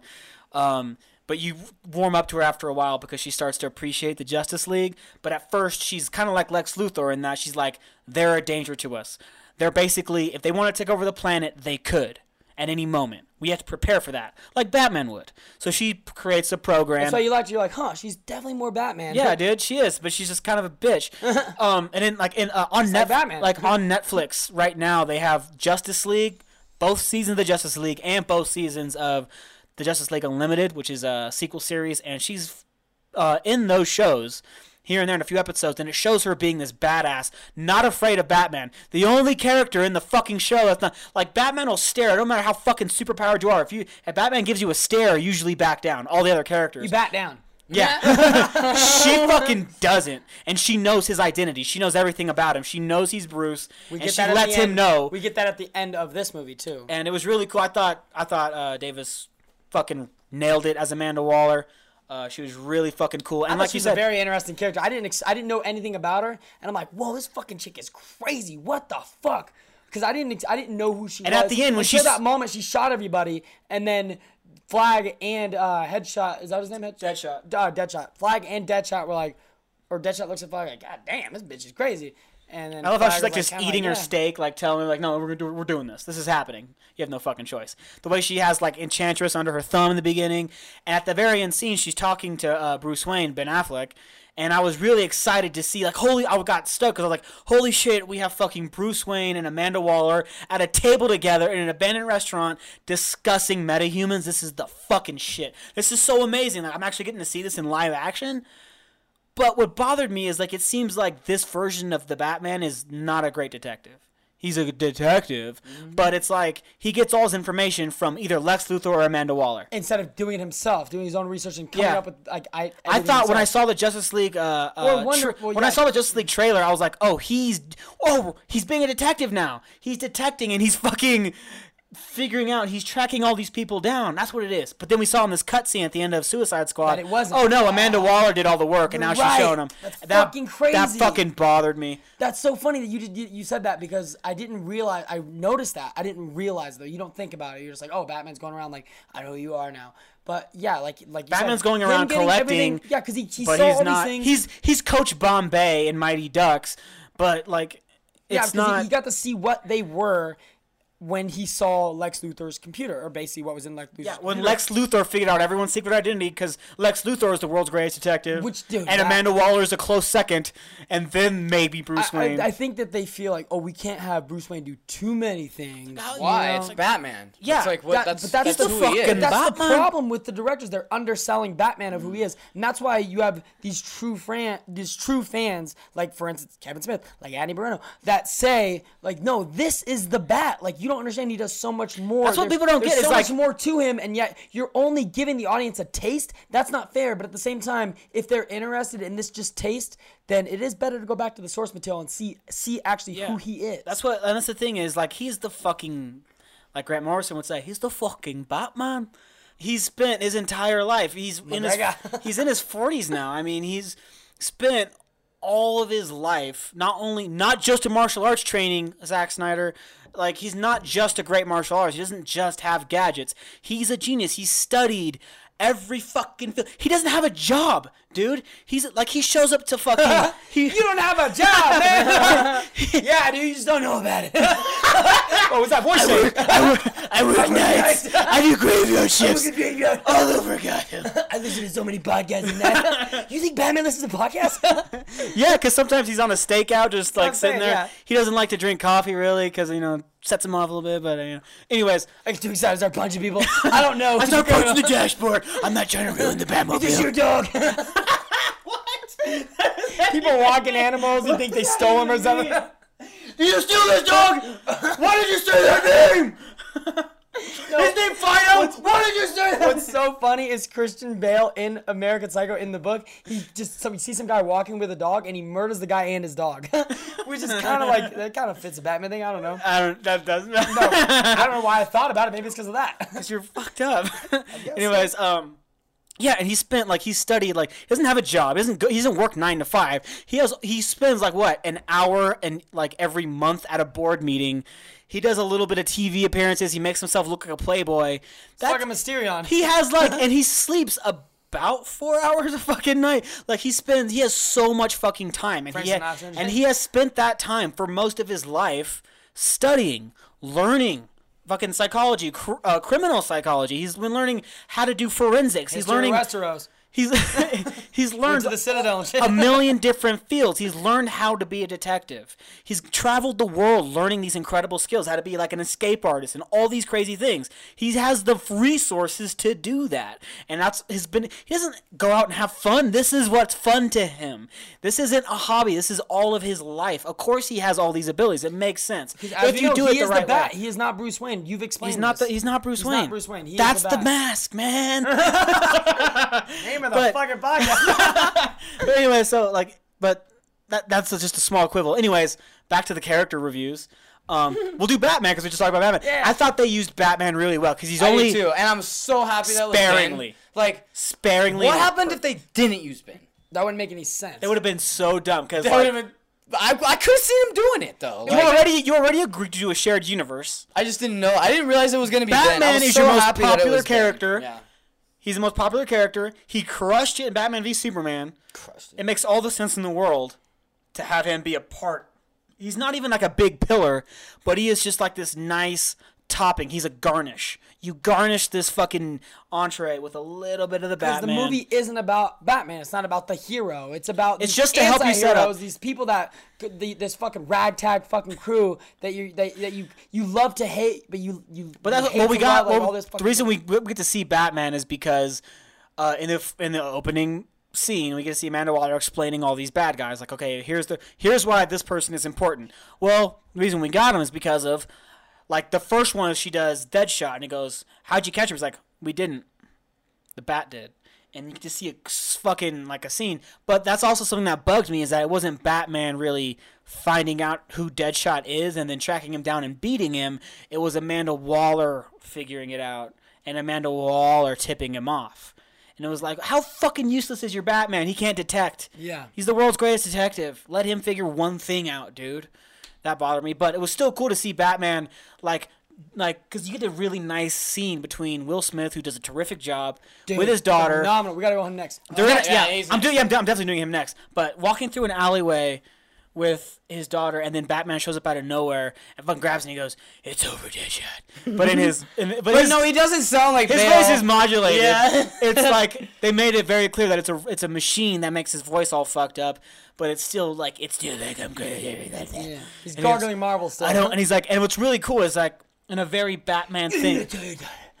Does he need to go home? Because your dad is on timeout. But a very Batman thing to do though is to care about the kid. Like I don't want to do this in front of your daughter. Like he gave him a chance. He's like, I got you. I got you dead to rights, dude. But I got you good, you fucker. just fucking come quietly. Don't be a dick. But of course, Deadshot fights back, and like you don't fucking try and fist fight the Batman. Like you're dumb. But he tried. He gave it a go. it just didn't work out. He And did try. You gotta give it to him. We had to see Batman pull out his handcuffs for once ever. Yeah, it and was like then, the uh, first time I've ever seen the bat cuffs, and they. oh my god! It's the first time I saw the back cuffs. Go ahead. No, I want to get some backups for the bedroom. You know what I'm talking about? Seriously, they're so on point. And do the voice. handcuffs? No, baby girl. These are back cuffs. I got you now, Poison Ivy. You're going nowhere. what are you talking about? What do you mean, Poison Ivy? I'm not gonna do this in front of my cat. What are you talking about? Come on, put this on. I'm not putting on a redheaded wig for you, Adney. Just do it. Or you're never gonna leave here again. Make me some soup. and grilled cheese. Got him in the back shapes. I want tomato soup, Alfred. Get grill me a cheese. Grill! Grill to me! Grill a cheese! Uh, stupid. Sorry, sorry. Let's get back. Let's get back. Then we see him again when uh, taking down uh, the Joker and Harley Quinn, which uh, I gotta say that car scene didn't like it much. Um, I don't know, man. It just it just them driving around in that car just didn't feel like, Like Harley and Joker? Joker to me. Yeah. It felt out of place a little bit, but it was cool to see the Batman jump on the car and her to grab a gun and shoot at it and say, "You're ruining date night." That was Harley Quinn, but bef- up until that point, it felt weird to me. I, don't, I can't really explain why. I just felt like, what is this fucking Fast and Furious? Like with this fucking neon? What are you doing? That like, dialogue is, is awesome. the di- I didn't like the dialogue no, between her, her, saying her saying that Before Ruining that. date night. That's really before cool. that part. I didn't like the fucking the batsy batsy batsy or like the fucking like I, I hate. I, I agree with you, Annie, th- because they gave the writers gave her like specific lines to say that the camera will push up in on her, and they're trying to make it super dynamic. Where I feel as though if they would have just let her play throughout a scene, it would have been way more impactful. It would have meant way much more rather than having this be like this five second shot where they're zooming You in, need to say and then she has to pop important. around and and flip her little pigtails and be like, "Come on, guys." I do have You know? to say We'll get- Harley we'll- no, we'll watched get- some yeah. other stuff about oh, Marvel. Oh, we'll sorry, get, we weren't- we'll get more I'm to Harley. Quinn later, but like I'm fucked up No. right What was cool is that- I'm doing my like fantasy draft right. Like I'm I'm sorry. I'm You don't sorry, need- guys. I'm. I'm But sorry. anyways, people are not gonna listen if you. say Anyways, he, this. Draft. he fucks up he fucks up the car, sends it off a pier, and then like a badass jumps into like the a water bad bat's ass. Abby. with his fucking rebreather on, just like that sweet dive move because he's the Batman. Because he went to diving 'Cause school he's a- too. he's a badass, He did that too. man. He went to, he learned how to dive. When the Lamborghini is on the bottom of uh, the fucking like the little shore there, the Joker's gone. And that's very Joker-esque. To just always like you think he's dead, but he's just disappeared somewhere. He's very slick like that, and it's cool. But we see fucking Harley hanging out, just like what the fuck. and he ditches Harley, which is t- super Joker. That is very Fuck Joker. you. And then It's like, Batman- I can run faster, so I win. grabs her fucking hair, then she wakes, or like gra- grabs her, but she fucking wakes up and slashes at him with a fucking knife. And Batman, being that the hammer of justice is unisex, just fucking knocks her one and just drops, knocks her out, and then fucking brings her up, sends her to fucking Arkham. Bitch, go over there. Uh, that was cool. So we did get to see some really cool Batman things in the beginning of him in action as the Batman. I wish they would do a better job of the detective part, of course, but still, we got to see some cool Batman. Uh, next is Deadshot, Deadshot. Fuck and yeah. Will Smith killed Killed it. Fucking murdered it, bro. I was worried when I first heard that Will Smith was going to be Deadshot. I was worried because, oh, Will Smith, but he's so charming and always the good guy. I can't possibly He's see. He's the Black Tom Hanks. he is. Seriously. I- I- I can't- so many douchebag points. dude, I can't see Will Smith ever. Like, I couldn't never see Will Smith being a bad guy. I was like, I can't see that. Like, he's he's Will Smith. He's so lovable. How could you fucking hate make him a bad guy? But he pulled it off beautifully, and he used his charm to be like, oh, he's such an asshole. Like that's the thing is like Floyd Lawton, the character. Does like to quip a lot, so we got to see it from Will Smith, and Will Smith played that off really well. And he used his charm not only for that, but to show you the fact that he's a father, and that's also a Floyd Lawton thing to have a daughter, and he cares about his daughter. And you got to see the good part of Will Smith when it came to his daughter, but he quickly turned it off when it came to being Deadshot. In and Gotham it. City, bo- west of my days. so fucking. That was that. You should. You had to add the whole thing. I was gonna say fucking uh, what's it called? Gotham Damn it. City. I fucked it up. I was Born and raised on the Gotham playground. City, born and raised with a gun where I spend the rest of my days. I fucked up. In my head it was fine, but when I said it all out, it sucked. Chilling, out, relaxing, all cool, just shooting some Batman niggas outside of school. And a couple of bats, they were up to no good. Started giving me trouble in my neighborhood. In one little, no, was stupid. In one, little alley that was up to no good. uh, we fucked that. We should edit all that out. That was so dumb. No, it's good that we're dumb. Shut your mouth. dumb. But yeah, he killed it. And uh, the part that this movie actually get me, in the very when they're in the bar scene, Will Smith fucking takes command of the scene. Before, hold up. When okay, so in the movie, guys. But he's like, the "No, leader throughout listen." the whole thing. Hold on, listen. There's a bar scene in the movie. Okay, the the the fucking whole town is evacuated already. Okay. Oh, they made a huge hold on. point to They- remind the audience. No, this city's evacuated this City's time. evacuated, you so can't give us any shit. There's no there's no collateral damage because you get that in the super. Oh, really? You gotta bring this up? Yep.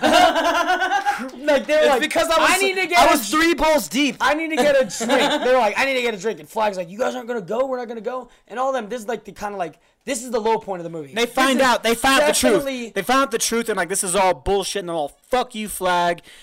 I'm gonna go get a drink. And like right there is a little bar because they're in the middle of a fucking city. Like, all right, let's go get a drink. And then all the Suicide Squad goes to a bar. And Chris leans over to me and says, "Where the fuck do they get money to afford a drink?" Well, when you set it And up I- like that, it seems so stupid. I lean over, and I only I wasn't paying attention. And I I leaned thought was too high. I leaned over to Chris and I said, Playa, the town is abandoned. and he's like, who's bartending? And then as soon as, as soon as, as soon as he, he gets cut off, well, who's bartending? And then it shows how the queen, he goes, okay. okay, okay. It was, it was just No, but so, I was completely on board after it that. was it wasn't like good. So It was my favorite part of the whole movie was Chris. Just because I got fucking Stevie in one ear, like Chekhov's gun, and then I got Adney over here whispering, shit, "Manny Wheeler's so badass." Like, that's not at all what I said. yeah, it was. wrote It was like, "Oh my gosh, you're so cool." that's, that's not what happened at all. No, it was great though. I thought it was the, it was my favorite part of the movie was Chris telling me where the was so where they get money from. I thought it was Oh, good. God. But uh, But, uh, continue what were you saying? He does take command of the scene, and uh, he does a really good job of like saying like, "We gave it a fucking shot." And whatever, and then uh, like talking about um, just his daughter and everything, and like Rick Flag acknowledging the fact that he's in the wrong, acknowledging the fact that he's fucked, and he needs these motherfuckers' help now, and now he has to finally show them some fucking respect. Because he's been threatening him the whole time. Like, no, it, it shows in the beginning of the movie. Like, basically, if you go against me, I will kill you. He planted they're all something they in all have neck. explosives in their spine. You get that? Yeah, everyone has explosives on them. He's like, it's a little grenade. So he let, lets them know throughout the movie. It's a constant uh, reminder. Hey, I can fuck you up. So this is the part where Flag is down, and he could actually kill them all when they're all walking going against him because they found out the real truth about the mission. But yet Flag automatically knows he's the fucking asshole. He's in the wrong. He needs to fix That, this. it's him. It's that great moment of him out- realizing this is his fault. Yeah, yeah, the only way Which once again, this was building up to the fact that he should have killed uh, June Moon. He should have killed her, and she should be dead. Yeah, and then he needs this Suicide Squad, funny, um, to get out of this fucking mission to survive, and that's when he. That's actually the moment that he becomes one of them. To me, like the moment he steps into that bar. Now they're shoulder to shoulder. Down with them, because all of his men are gone. Like they're not there with him. The seals, all that shit that he has, they're gone. It's Flag. Well, they're like kind of waiting outside because Yeah. they show up later. But it's it's Flag going inside to go with the Suicide Squad because he is a part of them in the comic book, right? Like he is. He's the leader. He's the same character. Yeah, so but he was originally supposed to be played by fucking uh what Tom uh Tom Hardy was supposed to play him. Oh yeah. Uh but I, I think they did a good job casting wise, but I felt Oh, I like really that, liked him. that moment right there, the moment of him walking into the bar, delivering like we're talking about Deadshot, delivering those fucking uh written handwritten letters from Deadshot's daughter. That moment right there was the moment of I'm with you guys. Like we can beat this together. That kind of thing. That that to me was amazing. It was really, it was really like was a really, it was, a, it was a very strong moment of him saying, "Your your daughter writes you every day, every single day," and hands him a stack of letters. And Will Smith is just, he's blown the fuck away. You've had these the whole time. You've had these with you this whole time. He's like, yeah. He's like, and, he he's like, you could tell it- he, he wants it again, he like- wants to fucking kill him. Yes, he does. So fucking bad. And he's like, we're going in there. We're coming with you. My daughter's gonna know that her daddy isn't a piece of shit. Which, dude, And that fucking got me because Will Smith nailed it. dude, he did such a great mm. fucking. Because that job. is his motivation. That's his number one motivation. That's the most important thing to Nothing him. else is important to him. Nothing. He doesn't And, care like, about humanity at all. His he daughter lies is- and he lies. He's like, I've never been in love. I've never felt love. You can't feel stuff like that, and then go out and kill the people I kill and sleep like a kitten afterwards. Like, yeah, well, you love your daughter, bitch. We all know, dude. Yeah. And like that's what was great about it. It's like him. That was him stepping into a hero role for a minute. Him say, I'm gonna risk my life. I'm gonna do something. Out of not, my comfort zone. Not necessarily just as the right thing to do, but because I want my daughter to know that yeah, she knows I'm a bad guy. She knows I kill people. I don't want her to have an image of me. If I die, I don't want her to be that last memory of me. I want her to know. And he tells him the world is gonna know what we're doing. Everyone needs to know that we did this. because he explains earlier in dialogue that we're the patsies. They're gonna blame this whole thing on us because we might fail, and if we do fail or if we do succeed, we get thrown back in jail. If we fail, we fail, we die. But if we succeed, we get thrown back in prison. No matter what, they're not gonna blame it on the good guys. They're not gonna say that we're the problem that Enchantress caused this fucking trash bomb. Uh, you know, the bad guys escaped Arkham. Okay, they caused all this. We caught them and we put them back in prison. They're- so yeah, we're the good good guys. guys. And so I think that's what kind of what he was leading on. So the fact that yes, he said, "I want my daughter to know I'm a good," I, I thought that was very impactful. That was like the whole big turnaround. That moment right there was like th- that specific moment was the point of no return for me. I, f- I wonder if that was a 60 minute mark. Cause like that bar scene right there when they left the bar scene and they went for it, they went towards the fucking trash monster. Um, that, it, I feel like that was the point of no return. I think the point of no return is when they enter the city. Yeah, Maybe I don't know. When shit goes down. we're going on something that nobody even knows the fuck Okay, yeah. Anyways, but uh, yeah. Once again, Will Smith fucking killed it. He was awesome as Deadshot. Uh, next up, I actually just want to talk about Rick Flag. I think that they casted it well. Once again, I was like, this guy is Rick Flag. First thing in my mind was he's not barrel chested. was the first thing that was in my head. And uh, Rick Flag is very much like he is in this movie. Is that he's absolutely hundred percent loyal to Amanda Waller. He is because he believes in like because he's basically like this is what's done for the country, country first above everything else.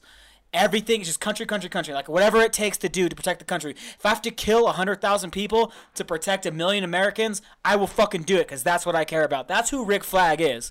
And they did a good job making him a badass. Like when you see first see him, and he has that first talk with Deadshot, who's this we all know is insanely badass, and he's laying out his terms of here's what's up. I'm gonna get this. You're gonna give me this. Here's all my all my terms, and Will Smith crushing it as Deadshot. And Oh wait, and hold on, hold on, hold on, hold on, hold on. Let me. Can I go? Sorry, sorry. I'm gonna fuck you guys up right now. Did you talk about because you guys both talked about the inconsistency with the monsters and how Harley could hit one with the bat, it would explode, talking and about- then the next one it didn't explode. Right.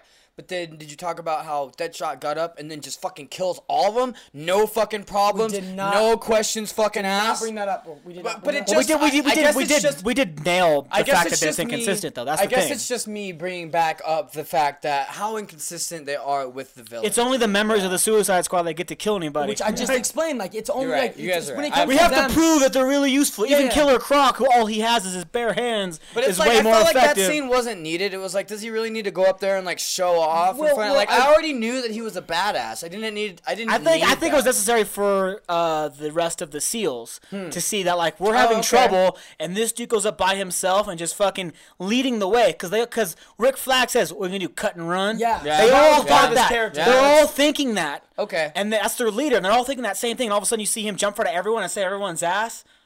I think That's that was true. important. Alright, touche. and they, they Anyways, had, a- go ahead. had Sorry. respect. Yeah, they, so But let's go around back, respect back to red Flag when uh, Will Smith is Good laying fucking out when Will Smith is laying out his terms and like here's what you can gonna give for my dog, all that stuff, and, uh, And he's Rick, still in prison. He's in oranges Yeah. right now. and he's, he's like he's like because Will Smith like he Deadshot's smart enough. Floyd knows what they're doing. He's like I know you want to see my skills. I know you want to see this. You're gonna use me.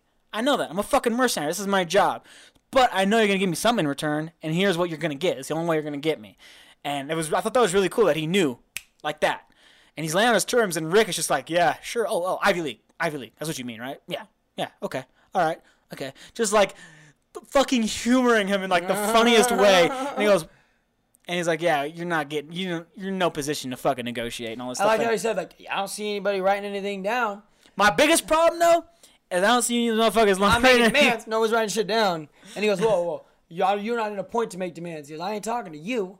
I'm talking to your fucking boss or whatever. he Yeah, says. yeah, Pointing yeah, to yeah. Amanda And I love that he's not even looking at her either. He's looking straight at Flag. Like they have an animosity already in the beginning. There's an automatic animosity. Yeah, he's a well. Rick Flag's a bit of a dick. Yeah. Most of the movie, it takes that. They're waving dick, but we all know Will Smith is hogged out, bro. That's why that moment. That's Will why that Smith moment. hogged out, moment bro. at the bar is the is the low point of the movie. It's the very lowest point, low point where they have to come together and resolve shit as the ragtags, and then come together to f- solve the problem.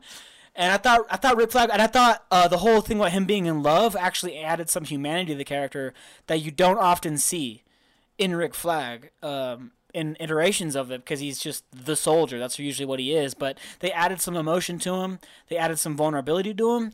And I think the guy who I think he was the same guy who was in the RoboCop reboot and he was horrible, but he pulled it off, man. I think he was did really good as Rick Flag.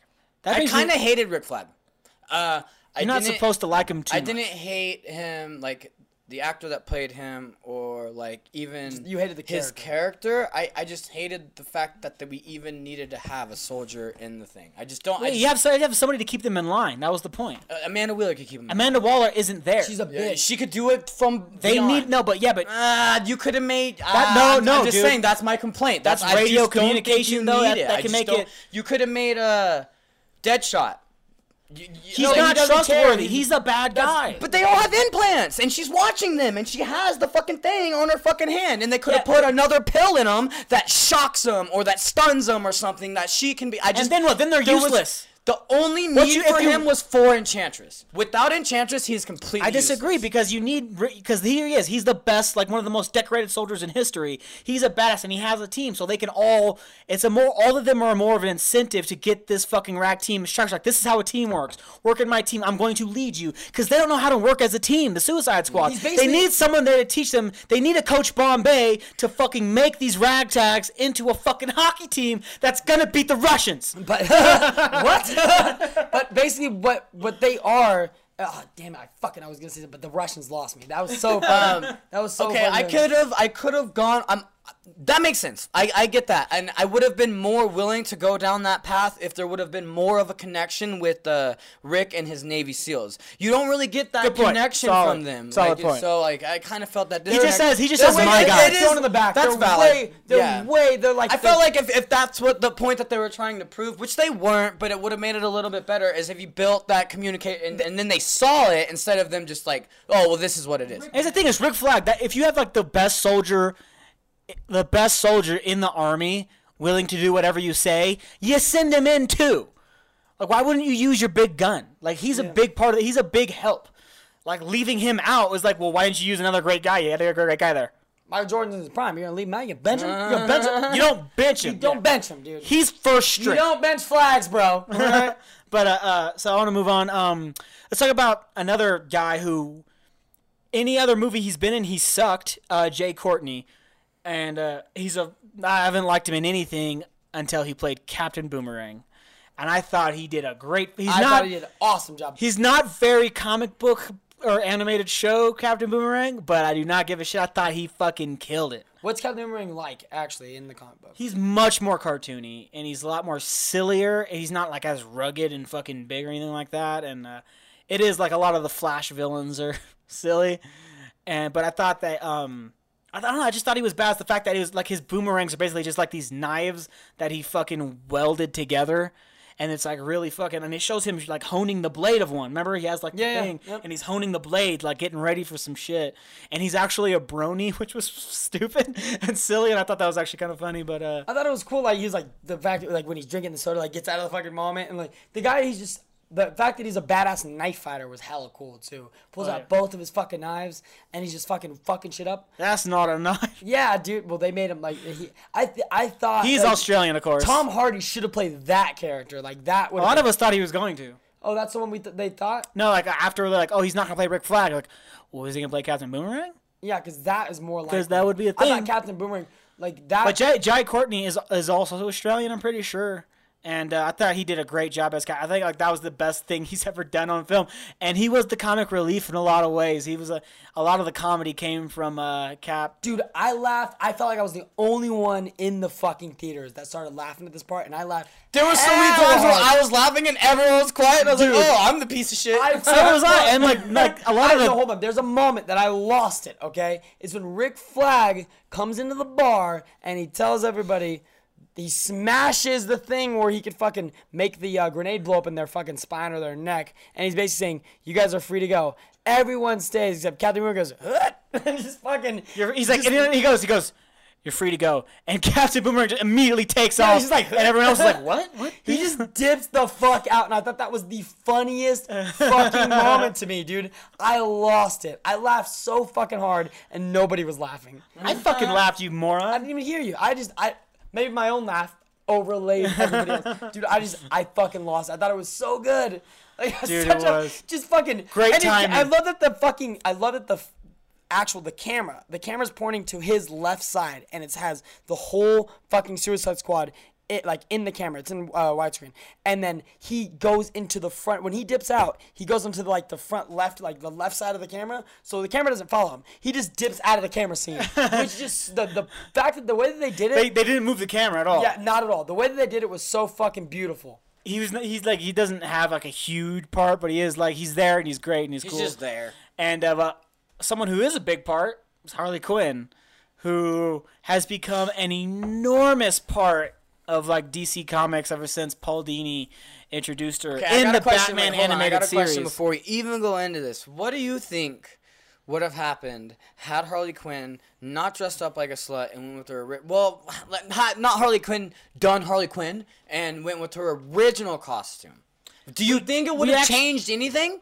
We actually got to see it, which I thought was a really great nod. We got to see it I did, twice. yeah. Mhm. First, like the one that I remember, like everyone was flipping out about is like when she opens up her when they say grab your gear, whatever you need for a fight.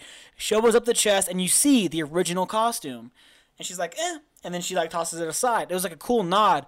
But even before that, we got an even better one. Um, on the cover of uh, a Paul Dini written comic book, I think it was Mad Love, but it's the cover art for the comic of like the origin of uh, Harley Quinn and the Joker's relationship, and it's this really iconic page of the Joker's in a tuxedo and he's looking forward like at you. And he's in a tuxedo and he's holding Harley Quinn like in a dancing pose. And Harley Quinn is like looking up at him and she's in her full jester outfit. And they showed that in this movie. They, they exactly replicated that. They had shit, nice. it was for a quick like dream sequence type thing and it was all black background just like the comic cover and I was like, "Oh my god, oh my god." And I was freaking out. They they're doing it. Yeah, yeah. I was like, no way! And then she fucking went and put on short shorts and a fucking tube top. It was really cool because they even had her in the diamond. They had her in the little mask and everything, her face all white, and like she was in the whole thing, and it was a cool nod. And I was like, "Look, we're not gonna do this, but we do want to respect the fans Yeah. and her origin. Here it is. This is what it looks like. There you go. Cause it that that costume's a little over the top. I get Like, it. I get why, is- especially the hat. Especially with the hat, it's too much. I get, I get why they didn't do it. But Okay, without the hat. here's the thing. Or Um, put the hat on her short short. But the little costume. the I little mean, mask and like everything. I mean, Okay, You- what if- I just feel like they knew that they were gonna get attacked if they put Harley Quinn in short shorts and a tube top. They knew what they were gonna get attacked. They could have easily switched it to her other costume. Here's what I would've done. and it would have been fine. Now, here's what I would have done. Uh, is they said like they like they didn't like the look, and the look I don't think would have fit the movie really. But here's what I would have done. Okay, the shirt and the jacket look good. Yeah. It matches her color. I think it looks cool, especially with her hair. And you see when her, she in the flashback when she falls in the ca- and it says Ace Chemicals, which I was like, fuck yeah, great nod. but first of all, hold on. Going to that, I, I got it. I got say, fucking thing. What? Joker wouldn't have jumped in after her. Joker would not have jumped in after. He would have left her ass in there and hoped she got fucking out. That's their relationship. There's yeah, like no they- way. he that- that's what I was in saying earlier. It's like they, um, well, actually, I was off mic actually, but um, they made it a much less abusive. Like people were complaining about it being sexist, but they turned it, they turned, they toned that down. Yeah, a the lot. incredible abuse and incredible. it misogyny romantic. the misogyny was toned down there's actually a love that joker has for harley that isn't in the other media she's not written to be loved she's written to love hopelessly and to be a horrible example of what a relationship is that's what she's written to be and they made it to where like there's actually a romantic element which you know, you could say, but well, back back to the fucking costume. Alright, sorry. Is that when she falls in the fucking chemicals, you see like um the color from her blue shirt and the color from his red shirt creates a weird dye in the chemicals, and that's explaining the fucking dye on her hair. So they, they kind of explain that in a sort of a way. I thought, Was like, their oh. shirts were melting off, but their skin was just fine? Well, yeah, their skin's genetically changing. The dye of their fucking king is getting fucked up in the chemicals. Like that's come on, but it's not like it's not it's not acid. It's so- not acid. Well, their their shirt. If you look at their clothes, their clothes are literally melting off like they're acid. I was looking specifically at the clothes. They're in like ribbons. The clothes in, in the f- scene are ribboned. They're completely deteriorating, and yet they are not. I Their, didn't see their skin ribbons. is fine. I saw like the chemicals being all milky and shit. Oh, I didn't see that. I s- either. yeah, I, I didn't see I them all the ribbons. I was looking. milkiness. To I saw them. I I, saw the really strictly milkiness. Maybe- But uh, anyways, Maybe the chemical made it look like they was ribboning off because I, I was like, what the fuck? Why isn't there? Why is their skin fine? I asked myself that in the Well, I feel like Harley's changed a little bit. Like no, I was just asking about the clothes. I thought the clothes being all fucked up. But continue, Andy. Sorry. Sorry, we keep interrupting you. We're asking questions. We're asking we wanna questions. know. Seriously. and I'm waiting. Hey, I'm just asking questions. I'm waiting and I'm waiting for you to finish talking, so I then I'm gonna talk. I'm not interrupting back. I'm waiting for you to finish, and then I have my thing, and you're fucking acting like I'm flipping out. I'm waiting for you to finish. Wendy, we're just asking questions. God, what the fuck is wrong with you? I'm just guys? asking. Questions. well, we just want to pick on you for once. You never get picked on. I'm just asking questions. so Wendy, dumb. Wendy, I'm just asking questions. all right? And I was letting you ask the question. I know it's still fun. Bro, Wendy, calm down. Yeah, just calm down, bro. Like, God, don't Batman us right now. I'm No, letting just- you ask the questions. Whoa, bro. Whoa, we're just asking questions. Okay, anyways, go on. Shut up! The shirt, so the shirt and the jacket I had no problem with. You want to do a different look, make her more like street gritty kind of thing. That makes sense. But the fishnecks, the fucking boy shorts, and the high heels are trash. Yeah. That's stupid. Like, You're purposely. That's what they're talking about. High sexual. heels are so fucking stupid for someone That's what they're talking about. Over, the over sexualizing thing. It's like you're making her only an object with that look. She isn't just an object in the movie. Her character isn't. but you're all. implying with that. All you had to do, what would have been way more Harley Quinn, was give her like actual like combat esque boots. Yeah, yeah. And give her like the pants that are those the same color as her fucking the green shorts. cargo pants. No, no, not the. That would look fucking stupid. so no, no, you moron. Yes, it no, would. no, no, no. I'm talking about skin tight pants that are just like the same color As as, her jacket and those underwear she was wearing. Blue and red. You could have had the same. matches her as well. You could have had the same color scheme, but all you had to do was put it in pants. Yeah. it's still skin tight, so all the guys have something amazing to look at. But you get a lot less flack, and it's not doesn't look as stupid. It doesn't look as bad because at least she's covered. Every, it's raining and she's fucking getting hypothermia and shit. And I mean, she Give her not- boots because she is also a fighter. That's her thing. Like giving her That's high true. heels is so fucking dumb. And she's also. It's not like. And they're uh, hooker heels. They're super high. She doesn't ever have a huge heels in the butt. comic book ever? Nope. Then why the fuck would they give her heels? Wait, she's never in heels in the. Co- what? They fucked up hardcore. There's like times where like and the, and the thing is she is a bit of a sexual character. She is in the comics. She is flirty. She knows she's cute. She uses that flirtation to get an advantage on certain people, but she's not overly sexual. She's only that with the Joker.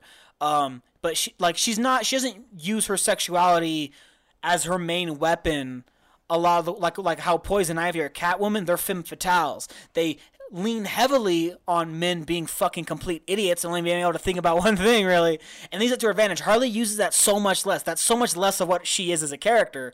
And it feels like they wanted to be like oh but yeah she's always sexualized. And it's like well not as much as you're trying to make it seem but other than that i thought margot robbie did a pretty fucking Dude, good job Dude, so did I. And you know what's funny? So I watched an interview. This is what I wanted Even with talk about. corny line, like she still killed it. she did I- that yeah I watched an interview with her, okay, and she is a fan of Harley Quinn. She actually is, and she specifically said, you know, it's it's sad because when comic book movies do come to play, um, you don't get great female characters. You don't you don't get that, but then you get this, you know, you get these certain female characters that are a big hit in the comic book scene, and when you see something that you love portrayed on screen, the first thing you say is, please let them get it right. Please let them get it right. You cross your fingers. And she basically said, I did my homework. I did all my research. I tried to play the character as much as to the point to where the comic book fans would enjoy the character and would say, that's Harley Quinn. That's what we wanted to see. And like, we're very, very happy with the way that Margot Robbie portrayed Harley Quinn. And she went to that point of, I need to portray this, this one time this this female lead, this female character that everyone loves, that everyone appreciates, that like this complex character. I want to portray her just like she's seen in the comic books. Hold on. And I feel like she might have been fucked up by some of the writers saying, "No, you got to say this and that." But she actually did her fucking homework. I watched an entire. They did no, they did have they like there was a couple of lines that she had to say. She had to say pudding. Yeah, a always, of must. course. She had to say Mr. J, which she only said once, and it was outside Once. of, outside of costume in a flashback, which I thought she could have said more. But I think she, like the accent that she put on. I remember like Chris saying like this was the New York ass accent. Like that's very Harley Quinn esque. Oh, see, and I didn't realize Um, that. she was inspired by this character that Arlene Sorkin played on TV that was very much like that, and Paul Dini wrote the character to be like that and got Arlene Sorkin to voice her in her first iteration, which was in the animated series in the 90s. And later on, like the video games, you had Tara Strong basically copying that. And so that, I thought her voice was good. I thought she nailed it with the voice. especially being Australian, which if people don't know, Margot Robbie is Australian. I thought she nailed it in a lot of ways, but she was also Yeah. given a lot of cheesy fucking lines that were just kind of silly and took you out of it. We're bad guys. It's what we do. yeah. Ugh, that kind of like those. Some of those lines. Like, why just couldn't you be smashing that window open to put on some, I don't know, combat boots? pants? pants, maybe You got any pants back there? But, uh, other than- but I- like I'm saying, I'm not trying to trash Margot Robbie for anything she did. I No, just think because that, she completely nailed it. I think she is a listener and she can get it. Well, wait, hold on. Um, what I wanted to tell you, well, because you were talking, it's more for you. Um, now, how well was Harley Quinn known before this movie? Like, I don't feel like she was that well. She was known, but it wasn't like after, once this movie was made. Oh, then yeah. it got put on. Wait, Oh, dude! Oh, she definitely blew up as soon as the trailer So started dropping. Margot Like, is the Harley like Quinn. every like ninety-eight percent of all cosplays are of Harley Quinn. This version, And the Joker, and this new Joker, which is mostly Harley though. Okay, wait, Yeah. wait, wait. Have we talked about the Joker yet? No, no, no, no. Is that hold the next or no? yeah, that's nice. Okay. But yeah, the Marley, or the Harley Quinn thing. Sorry, The Motley Crew. it's the Margot Robbie is what I was thinking. The Harley Quinn thing, yes, you are right. It's no one really knew who she was. I barely even knew who she was. I only knew I know her, that character in the Jester outfit. I don't know any sexual mm, uh, fucking Harley Quinn at all, and I only know her seeing her in scenes, the animated show, all that shit. But once Margot Robbie obviously put it on there, a lot of memes took hold and like everything, and it got passed around worldwide killed it, because everyone loves Margot This Robbie. is like one of those- I feel like she brought more she brought the character more to a basis of being well known. She like brought this character to light, which is fine. But the way that everyone assumes this character is because of Suicide Squad, obviously they don't really understand the But I got- of what- who the character. What I got a lot of in the comic people, like what a lot of these groups that are complaining about it was, you took a strong female character and you made her more about her boyfriend. It's, It's like strong female character. it's like, well, you obviously have never read the comics. Um, you don't really know. You haven't seen it. Like the animated series is like, she's one of the only character uh, like in the Batman mythos. One of the only ones that like got originated in an animated show, and then was so popular that she was then brought into the comics. Like that's her origin as a Oh, cartoon for kids. That's and then in the Justice. League, and then in these anime, all these anime, and they made her more darker and everything, but she eventually becomes more of independent because but her arc in the in like you know originally was completely dependent absolutely could not do a thing She's manipulated by the Joker, and then she fucking is in love with him, and she follows it's his not, every she fucking has whim, right? she has severe stockholm How is syndrome that strong? Crazy. Stockholm syndrome. There you go. she has severe stockholm syndrome and like she really doesn't have any everything she does she gets beaten by the joker Origin story's she gets, Danny. She's Daenerys. She gets she gets thrown out of a fucking window by the Joker. Like no matter what he does, all he has to do is send her. Like there's a scene where he like he throws her out of a window and then she's in a body cast and she's like, I hate Mr. J. I hate the. Fuck, just so done with him. And then on her bedside table she sees one flower with a note that says J on it and she goes. Aw, pudding. Like once oh, again, going puddin'. right back in. Like that's who she is. She's, She's your typical. She's fucking, meant she's meant to be a cautionary tale. She's meant to be this the last thing you want. She's not supposed she wasn't supposed to be like that's what a female character but she was supposed to be like this really bad version of this is how bad the Joker is and this is how he's like it's very it's very Hannibal Lecter-esque in that he had a psychiatrist try and analyze him and he drove the psychiatrist insane and that psychiatrist just happened to also fall in love with him Margot- and helped yeah, him go. escape. That's Harley and Quinn, that's man. Harley Quinn's origin. And slowly after a time, after being abused over and over again, she finds a way to escape that, becomes friends with Poison Ivy. They become fucking best buds, and she like still keeps going back to him. But then she, after so much time, she slowly and slowly and slowly becomes more independent, and then finally leaves him and like rejects him because of everything she's done to him. But that has to be earned. It has to be built. You can't start with that. It has to be earned. Like the death of Jason Todd is a given in this universe, and for me that means a lot that they did that. But for regular people, they have no fucking idea who Jason Todd is. that's they don't know true. that Dead Robin. That means nothing to regular viewers. And so you have Robin so died. That's cool. to What avoid Batman? repeating that same mistake, you have to start Harley Quinn with the old Harley Quinn who's obsessed with the Joker, and then show him abusing her, and then her learning to be a strong female character. She needs an arc the way that Daenerys had in Game of Thrones. She does need that. She needs the arc. And we didn't even get to see the Joker be abusive at all, which brings And us they, to they brought, Joker. They did the arc like f- instead of her being a strong and independent woman and all that great stuff.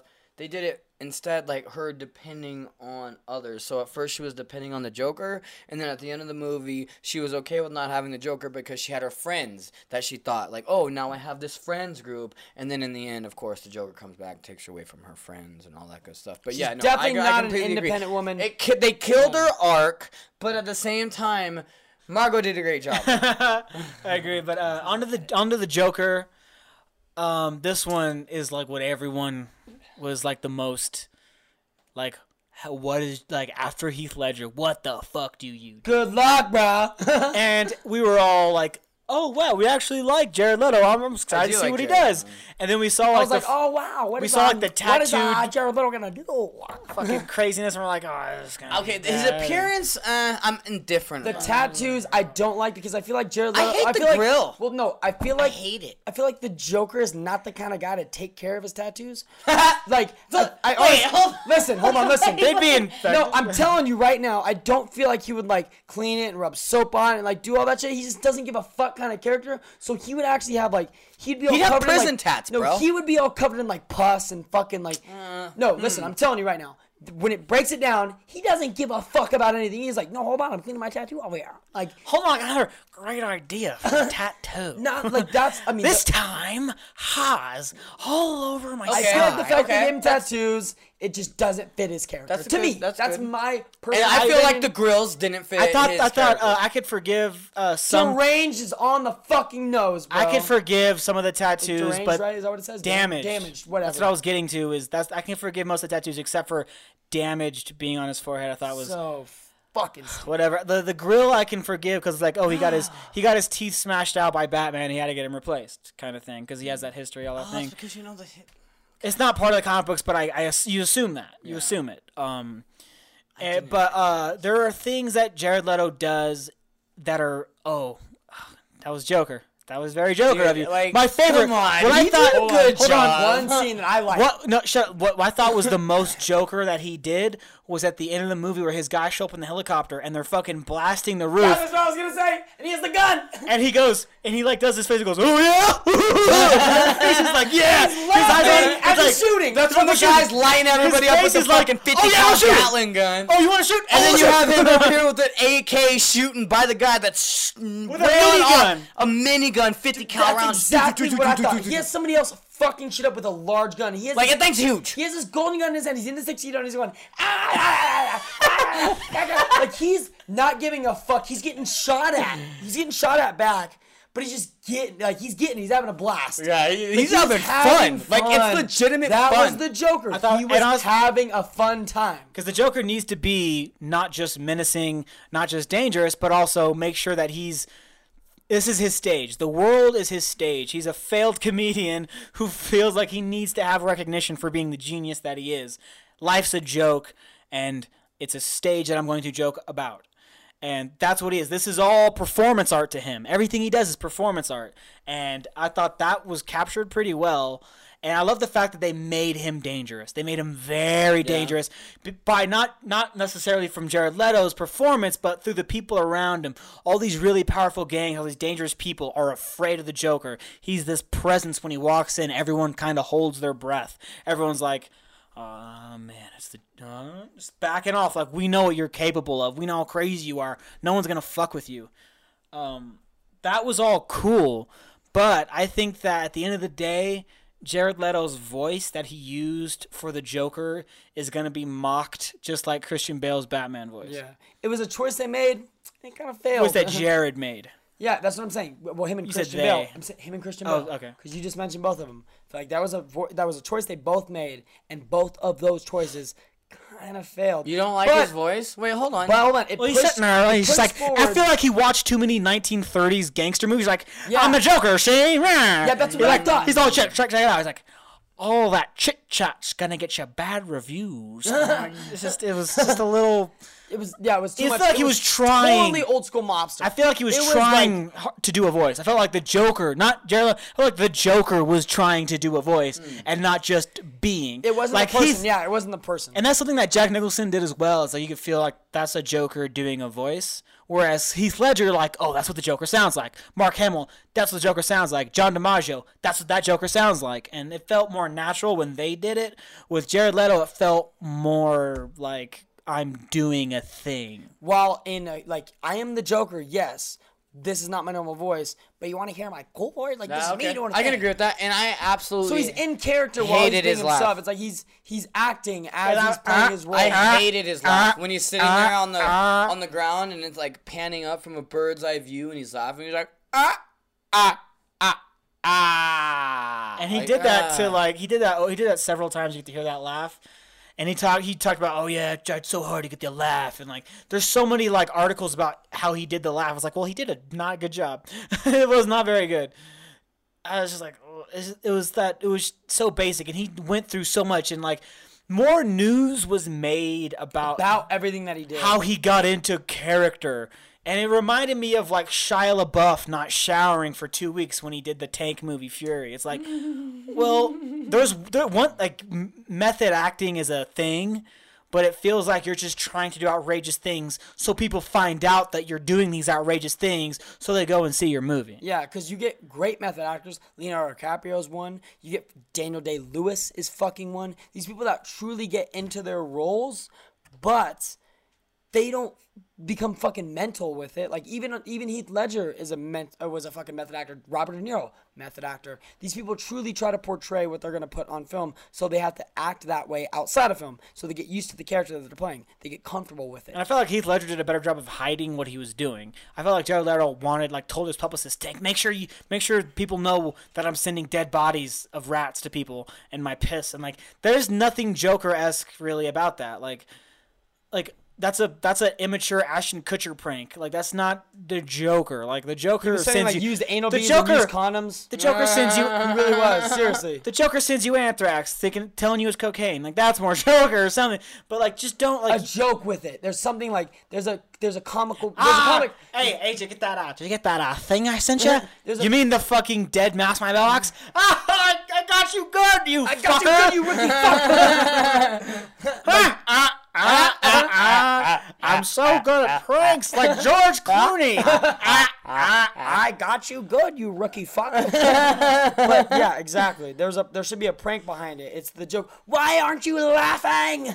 yeah. That's the Joker, not this guy who's just like, I'm gonna fucking throw a dead pig on the fucking the read, the first read, the table read. I'm gonna throw a dead pig on the table read. Even Will Smith's like, Look how I outrageous I like- am. I don't like Jared Leto, and they're like, oh, you mean you don't like the Joker? He's like, no, I don't like Jared Leto. Like he said that specifically, pinpointed it. Does not like the guy. I, I completely appreciate getting into that, getting into the character that in depth and trying to really portray what you think the character is. But I don't. I still don't think he fully understands the Joker. I don't even think the Joker understands the Joker. Batman is the only one that kind of understands the Joker, but like you only get that in the Killing Joke. I think the only one that understands the Joker fully is Mark Hamill. There you go. Come on, you don't think uh, he's really understood him? No, he did the Joker in a different way. He took the Joker and he made. I was, I he was, made I was, no. I was, I was just joking. I was joking. I, I was jokering, bro. but uh, no, no, Mark, Heath, Heath Ledger, Heath was, does like, a great job. man. Obviously amazing. Okay, wait, no, but- I need to know this from you. What? On screen, best Joker is. Oh, live action is Live Heath action. Ledger. I mean, I'm just making sure. I'm just making sure that I'm not having this like jaded Oh, perspective. and it's not because of Batman. It's because of the uh, fucking A Knight's Tale. Like that's a good movie. I love that movie. Anyone loves that movie so much. Anyone who's seen A Knight's Tale knows Heath Ledger got a free pass on any shitty movie he ever did. That movie is fucking epic. That was my Game of Thrones before Game of Thrones. Even if like he never did the Joker, he still gets a free pass on fucking that Imaginarium What's fucking funny movie. is him and Robert Baratheon acted together in that movie. Best friends. Yeah. In A Knight's Tale. Yeah. Yes. You just noticed that you fuck. Oh, you rookie fuck. Yeah, that was his best friend. Wow, that's It was Roland. crazy. Yeah, Roland. Yeah. And Jarvis, Yeah. the Jarvis- Vision from Avengers, And he played played Geoffrey Chaucer. Geoffrey Chaucer. Geoffrey Chaucer. You, he's the one. The guy actually- who's the talker, the, Yeah, yeah, the jester. But, Geoffrey Chaucer actually was- writer. yeah, the Geoffrey writer Chaucer- who is the one- naked. The lily among the thorns. Yeah. Actually, Geoffrey, Lilius Mentis Penis. the Lily Among the Thorns. Geoffrey- Geoffrey, Chaucer's the name. Writing's the name. Writing's the game. Geoffrey Chaucer's act to, to uh, I'm trothing, or what does he say? Trothing? What does he say right there? Uh, what do you, uh, sir, what are you doing? Uh, trudging. Trudging. You know, to trudge.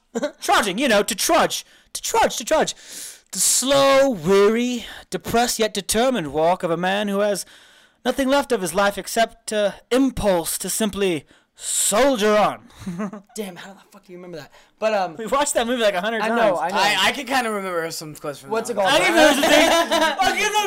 us do it, do it. Jeff, Give us your best and no, nice no, tale quote. Listen, Geoffrey Chaucer. All Do right. the do the intros that, that Geoffrey Chaucer does. Yeah, right. I can't pick.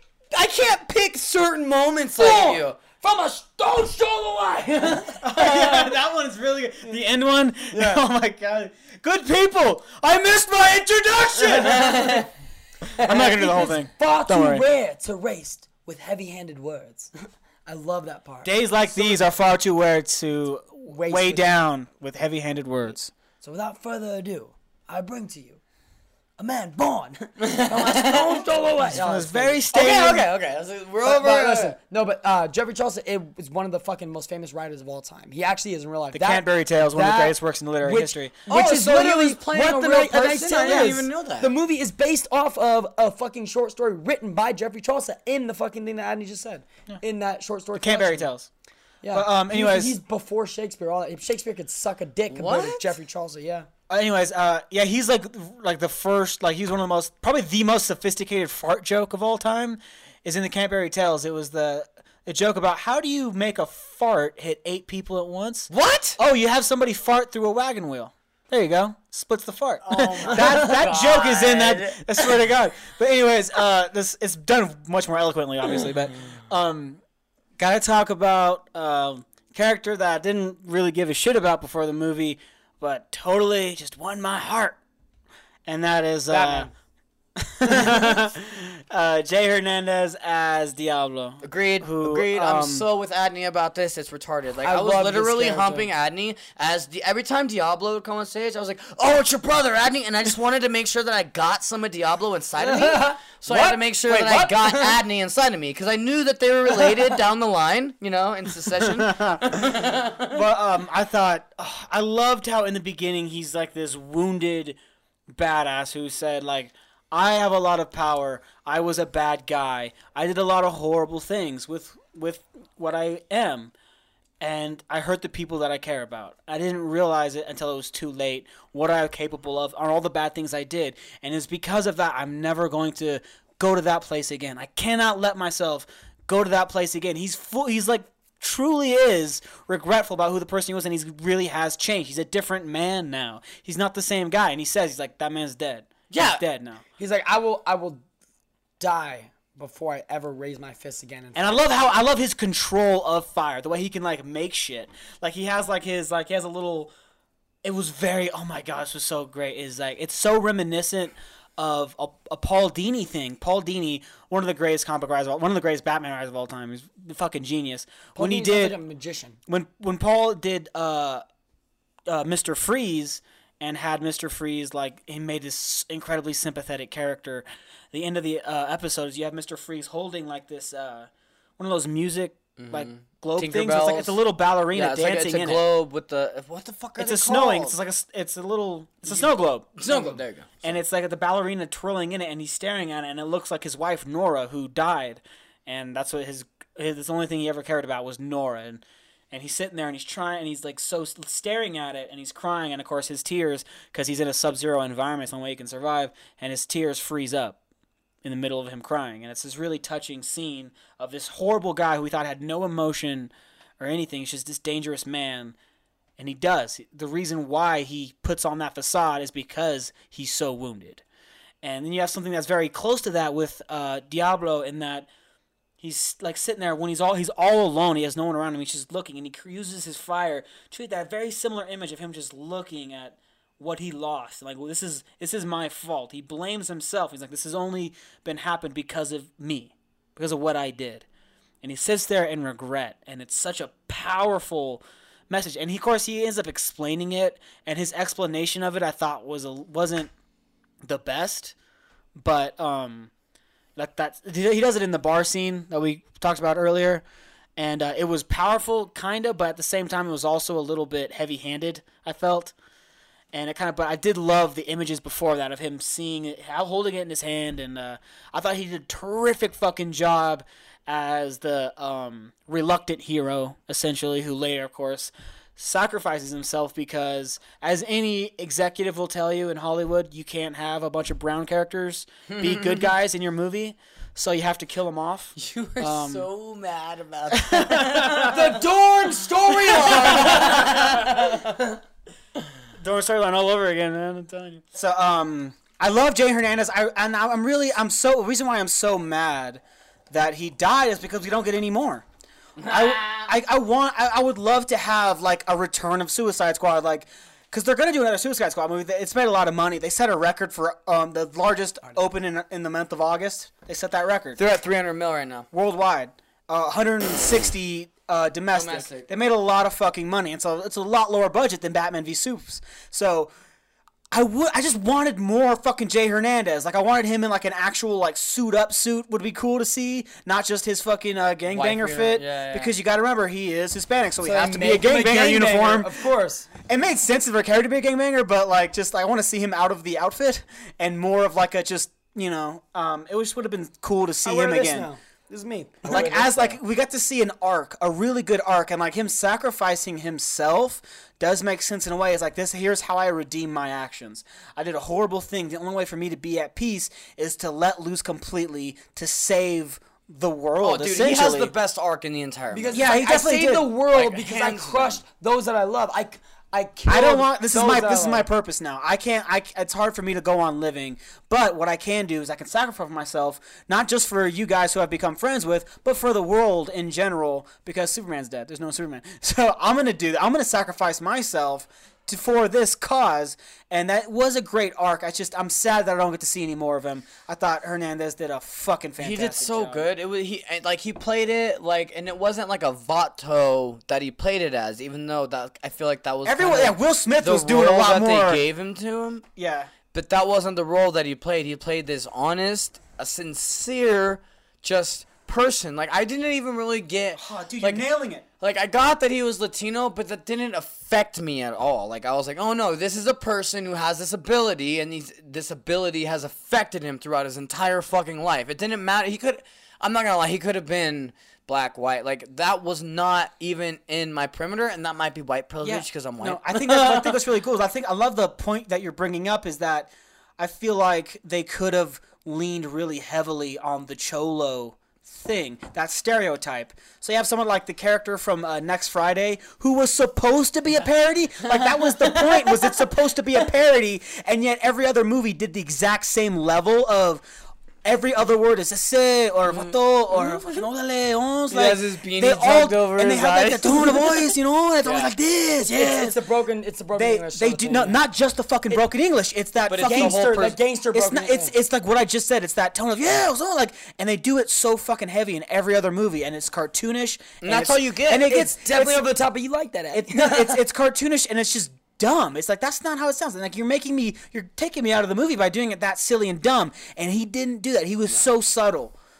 Except for the part in the in the bar where he's telling a story where he does where he's not supposed to be subtle. right? He's not supposed to be, but, But- that fits his character. Yeah, his like, character. Yeah, because he when it when it comes time to be passionate, he is He's passionate. passionate. Yeah. But for most of the movie, he is this very subdued, and he does it really well. He doesn't overdo it. He's with like the an Spanglish. He doesn't. like, he's he doesn't in put in too many eses time, yeah. or anything like Not that. at It's like all. it's it's No. Will Smith who says ese a bunch of times. You Yeah. know. As in joking with him, like trying to fuck with him. He's poking at him, poking at him, poking at him, trying to see who he really is. And, No, uh, but they they did a really. This is like the first time that I've seen a Hispanic character in a Hispanic role, and they're not portrayed as your typical Hispanic yeah, person. I agree. And it's like the second time Char- we've. it- It's, the second time it's we. a caricature. They make it into a caricature in other movies. right, but they did what we're saying. They did a very good job with this one. Yes. Uh, and They it's the finally second- fucking got a good fucking Good Latino job. role. And Yeah. he killed them off. Yeah, That's not cool. yeah. it's the only second time we've gotten a um a Latino character in a superhero movie. The first time that he actually has powers, and the first we got to see him do something really heroic. no. Like, oh, actually, you know, Michael Pena's character did some heroics. He did some cool stuff in Ant Man, but uh, this was like another level. Yeah, it was another. uh, such agree. another level, and I just it sucks we don't get to see He more. killed it, dude. He killed it. He killed it. I can't even like. That's But all I can really say. Like I could sit here and be like, "Oh, this is why he killed it. This is why he killed." Just like he. But they like, still if- call the if you Hispanic character the devil. That to me is upsetting. he's the devil, bro. No, he does some good things, yeah, sure. But at the end, he's still the devil. Hmm. That's what they make it seem like. That's a good point. And they called the fucking. You Nah, know, I thought that was cool. um, I thought because it was, it was like he does have like a. He's basically whoa, it's a- whoa, As far as you know, the devil hasn't come out with a book. Okay. he's a brujo, and that's what he is, and he's like uh, basically possessed by um like a fucking you know But he wasn't choosing to be that. You know. yeah he yeah said was I was born yeah, this way. yeah He he's basically pos- like much like Enchantress was like possessed that's kind of like his but his was he was born with it in a way and he like grew up with this and it's just became a part of him And he hated and it. and he's been trying to keep it under wraps and he finally let it all loose and then you know and I thought I thought and it would make sense that you would call that Diablo because you know.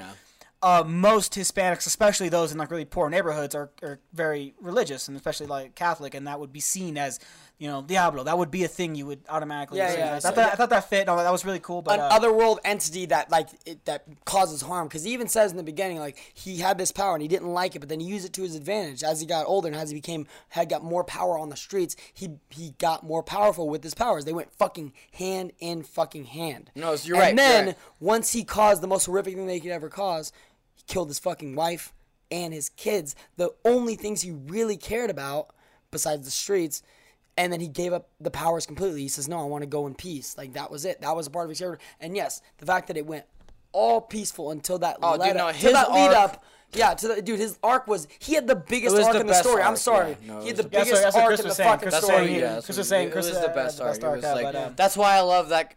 I, did like the character that I think that, I that think was my favorite character. I was- the character I and he didn't even have a lot of screen time. Isn't that a character I was really, really excited for, but ended up being disappointed by was Killer Croc. Oh, I thought you were gonna say, uh, what's your name? What the fuck? Katana. Oh, Kata- Oh yeah, Katana. How is she disappointed? Actually, like Katana was badass, but she didn't get enough screen time. That's my only Exactly. only. That's my only gripe. Agreed. greatly cast. Um, I loved the fact that they had the soul stealing sword. That was awesome. They put that. In there. I love there. that she was talking Yeah, to the fucking they added that sword, in too. like, Like, they oh. didn't hide that. They didn't leave that out. So They put good. that No, it's gonna there. be cheesy. We don't want to do that. They put They it in. fucking did. That It's was the least cheesy what I'm thing that they did. That's what I'm saying. Like I, I was acting like the fucking obviously the, writers. producers, yeah, no, yeah. it's not. But yes, they did a good job putting. In They did a great job with Katana. I just wish they she was more in. I loved Katana. I thought she was so badass and so cool. And they just she wasn't utilized enough. They didn't have enough screen time, enough dialogue. And All right, let's wrap this up though. Final. But when it comes to Killer, when it comes to. Killer Croc, I thought like fine. Killer Croc is supposed to be a lot bigger, taller, buffer, that kind of thing. Uh, his voice was too like hard to understand at points, and um, I don't like. There's just some things I didn't. I was like, that doesn't.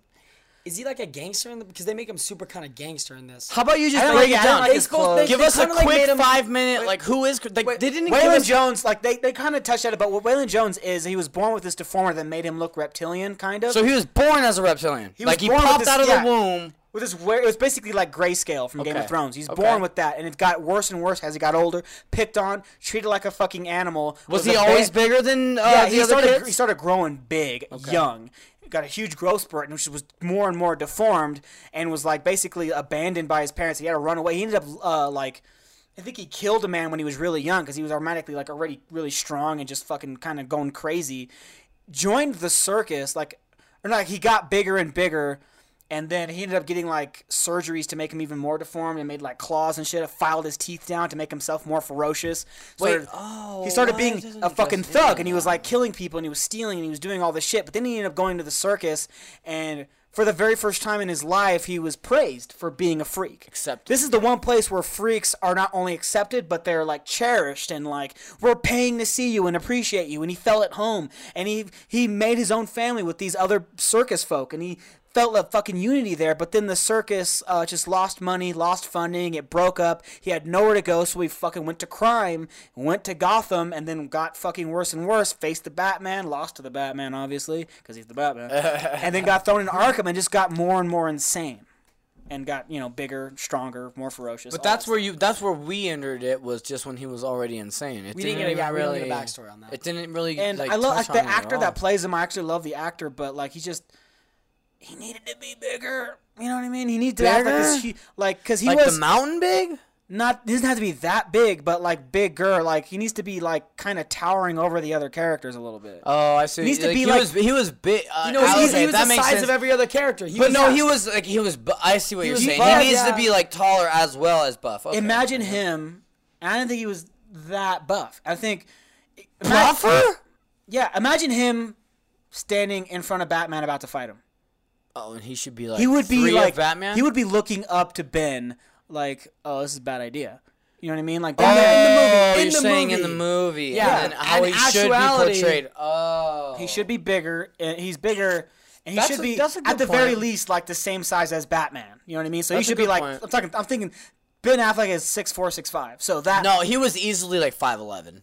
Yeah, like so, 5'10". So Killer He Croc was the should have size been- of all the other I would have loved it if he was like that size. You know what I mean? That's a good and point. more of a towering force, and it would have made more sense that he's grabbing all those bad guys, those weird creatures, and throwing them. They 'Cause kinda just- huge they kinda thing. just he's like their him. Hulk kind Yeah, of thing. they kind of just pigeonhole they're like, "Well, you're the big freaky guy, so we can make you five eight, extra two strong. fucking twenty, and you're just extra strong." Yeah, yeah. you Yeah, look there's like no you're need ex- to get like a you big look person. like you're extra strong. Make Because we're strong. yeah, there's no need to make you super tall because we're putting you in Yeah, a CGI anyways. Yeah.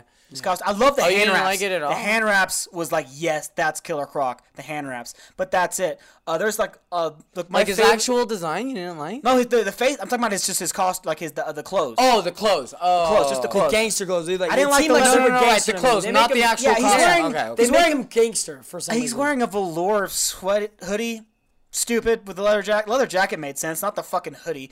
Like uh, it would have made more sense. Uh, the, my favorite design of his was in the actual the Arkham games. And in Arkham City, I think it was, where uh, he has like the hand wraps that go up his arm, and they look badass. And he's just wearing a wife beater sometimes. that's sometimes, better. sometimes no wife beater at all. Sometimes just Yeah, bare he. I don't think he should. Yeah. that's- and he has on like uh they look like uh pinstripe gangster pants like fucking mafia Oh, but he's bolting like, like out? they're gray like they're gray and they go down and like they have like a thin black They're stripe and he has suspenders but they're not over his shoulders. They're dangling on the sides of his legs and it looks like just a, such a badass gangster. design. and of course no shoes but like he's just and like you know the bottom of his pants a little torn up but it's like he No, they definitely they definitely ferocious. fucked him in the movie. They're like, oh, well, just, just make a freak, and then like, oh, then you can like host him up as the freak. They and made like, oh, to me- everyone accepts him, and then it's like, oh, it's like they it's had to art. add your they had to add, add your fucking. They made Joker way gangster too into the gangster fucking as thing. well. I feel like that's what it because he's played by a black guy so they're all like who's dude Yeah, play it up, and then even with like him showing like I, I obviously it was funny to show him with like uh cable. know they should've watching it, Idris Elba. but he's watching like they, they, they have him.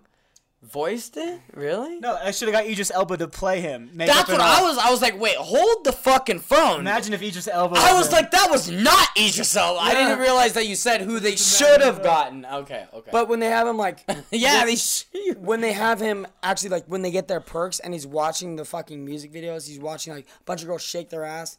That is so on the nose. Like, no, this guy like we need we need uh, the black audience to connect with this character, but they make him this deformed character who's uh, obviously outside of the normality he's a that is cannibal, by the different way. the different than everybody else but it's like no black guys you can relate to that right you're a little bit different than Yeah, everybody don't else. relate to You're out the black realm. guy that's take wants to build a relationship with his child or anything like that. That's doing the betterment for good guy. Don't don't make a connection to that black guy. We want you to make a Well, connection they let to the you, gangster black They let you make a connection with that because of the beard and the bald head. You're a perfect connection with that. with the, but But I no, I honestly like. I do feel like they took like what things that are cliched for black people to be into. That's what they took. They took the cliches, like oh, black people love that shit. They took those. They love fat asses, right? Get a video of the uh, fat asses playing. They took those They Michael. Bayed it, bro. They Michael Bayed the shit out. it. Yeah, that's a great They example. fucking Michael like it was like they like, well, what did Michael Bay do when he wanted to con- to connect with the urban quote unquote fucking audience? You know, they put on some hip hop and then they just Yeah. did, you know, these kind of clothes, uh, chains, uh, this kind of uh, booze, uh, the way that they talk. You Just know? have rap music that says nigga a bunch and uh, uh Yeah, promethazine. They and took, almost, they took all those cliche and like we'll make Killer Croc into those things, which isn't what Waylon Jones is. But anyways, All right, what am I gonna?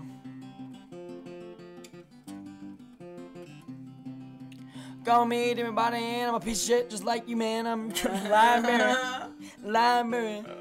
Come with me to everybody, and get open the doors and walk right in library, library. Quiz on me, and it'll be so shit. So the book I'm going to suggest this week is The Profession of Violence: The Rise and Fall of the Kray Twins by John Pearson. This book is literally about uh, the Kray twins based out of England. They were the most brutal British mafia fucking guys ever. They basically ran the mafia in England during the 1960s. They were fucking ruthless, vicious. Uh, they were almost like psychotic in a way. Um, the oldest brother actually fucking murdered his wife. It's crazy. Um, but I'll give you the uh, synopsis behind it. Uh, Reggie and Donald Kray ruled London's ganglander in the 1960s with a ruthlessness and viciousness that shocks even now. Building an empire of organized crime such as nobody has done before or since, the brothers swindled, intimidated, terrorized, and extorted and brutally murdered. John Pearson explores the strange relationship that bound the twins together and charts their gruesome career to their downfall and imprisonment for life in 1969. So basically rings a nine year reign of these two twins that were literally psychotic. Uh, actually, a movie just came out called, I think, uh, Legend yeah, I think it's called Legend. Legend, yeah, that's what it is. Yeah. Um, Tom Hardy plays both of the twins in this movie. Does a great, just an amazing fucking job portraying the two crazy fucking twins. They are just as famous as Al Capone and Lucky Luciano here in the states. And that's gonna end it for the Alcoholic Cast. Um, you can find us all on Facebook and Instagram at the Alcoholic Cast. Hyphen. Uh, you can write us on there on Facebook on our group chats. Uh, if you can, just rate and review us on iTunes and uh, check us out on SoundCloud, whatever you want. Rate and do. review, bitches. Yeah, that's the most important thing. Rate and review. Review those three stars sometimes. They- no, sometimes it's a three star ever do that. podcast. Don't, don't do no, that. yeah, Don't do that's that. okay. Just do a five star. I understand Importantly- it's a three star. Write reviews and ratings. Because ratings sometimes you because gotta talk about period. that's how the sponsors will Yeah, notice us. Sponsors already notice. They'll uh, notice. Uh, I want to do it. Uh, We're all sparkling. I want to do an Nature box. underwear. Nature box is so tight. What? You're doing free advertisement and it sucks. It's the worst. You're ruining our. Nature box. You're destroying our future. Granola and sugar. Just eat the granola and sugar. You find me. Thanks for ruining our future. You find me on Wow, Facebook. dude, At Nature box sucks a the fuck up. dick. And you find Wait a minute, also Joe Rogan can be sponsored. on. Instagram We can be sponsored. at the last bibliophile. At. JoeRogan.com because we're totally on. Joe Rogan. He's famous. He's a famous comedian. Yeah, Joe, Joe's famous, dude. We're not fucking famous. We're Who famous. Fuck about us. Um, obviously Batman. And Batman's famous. Chris is so weird. I'm so drunk. You're embarrassing. I'm not embarrassing anybody. You're embarrassing yourself, pimp. I'm just embarrassing myself, and I usually do that all the time, so it's okay.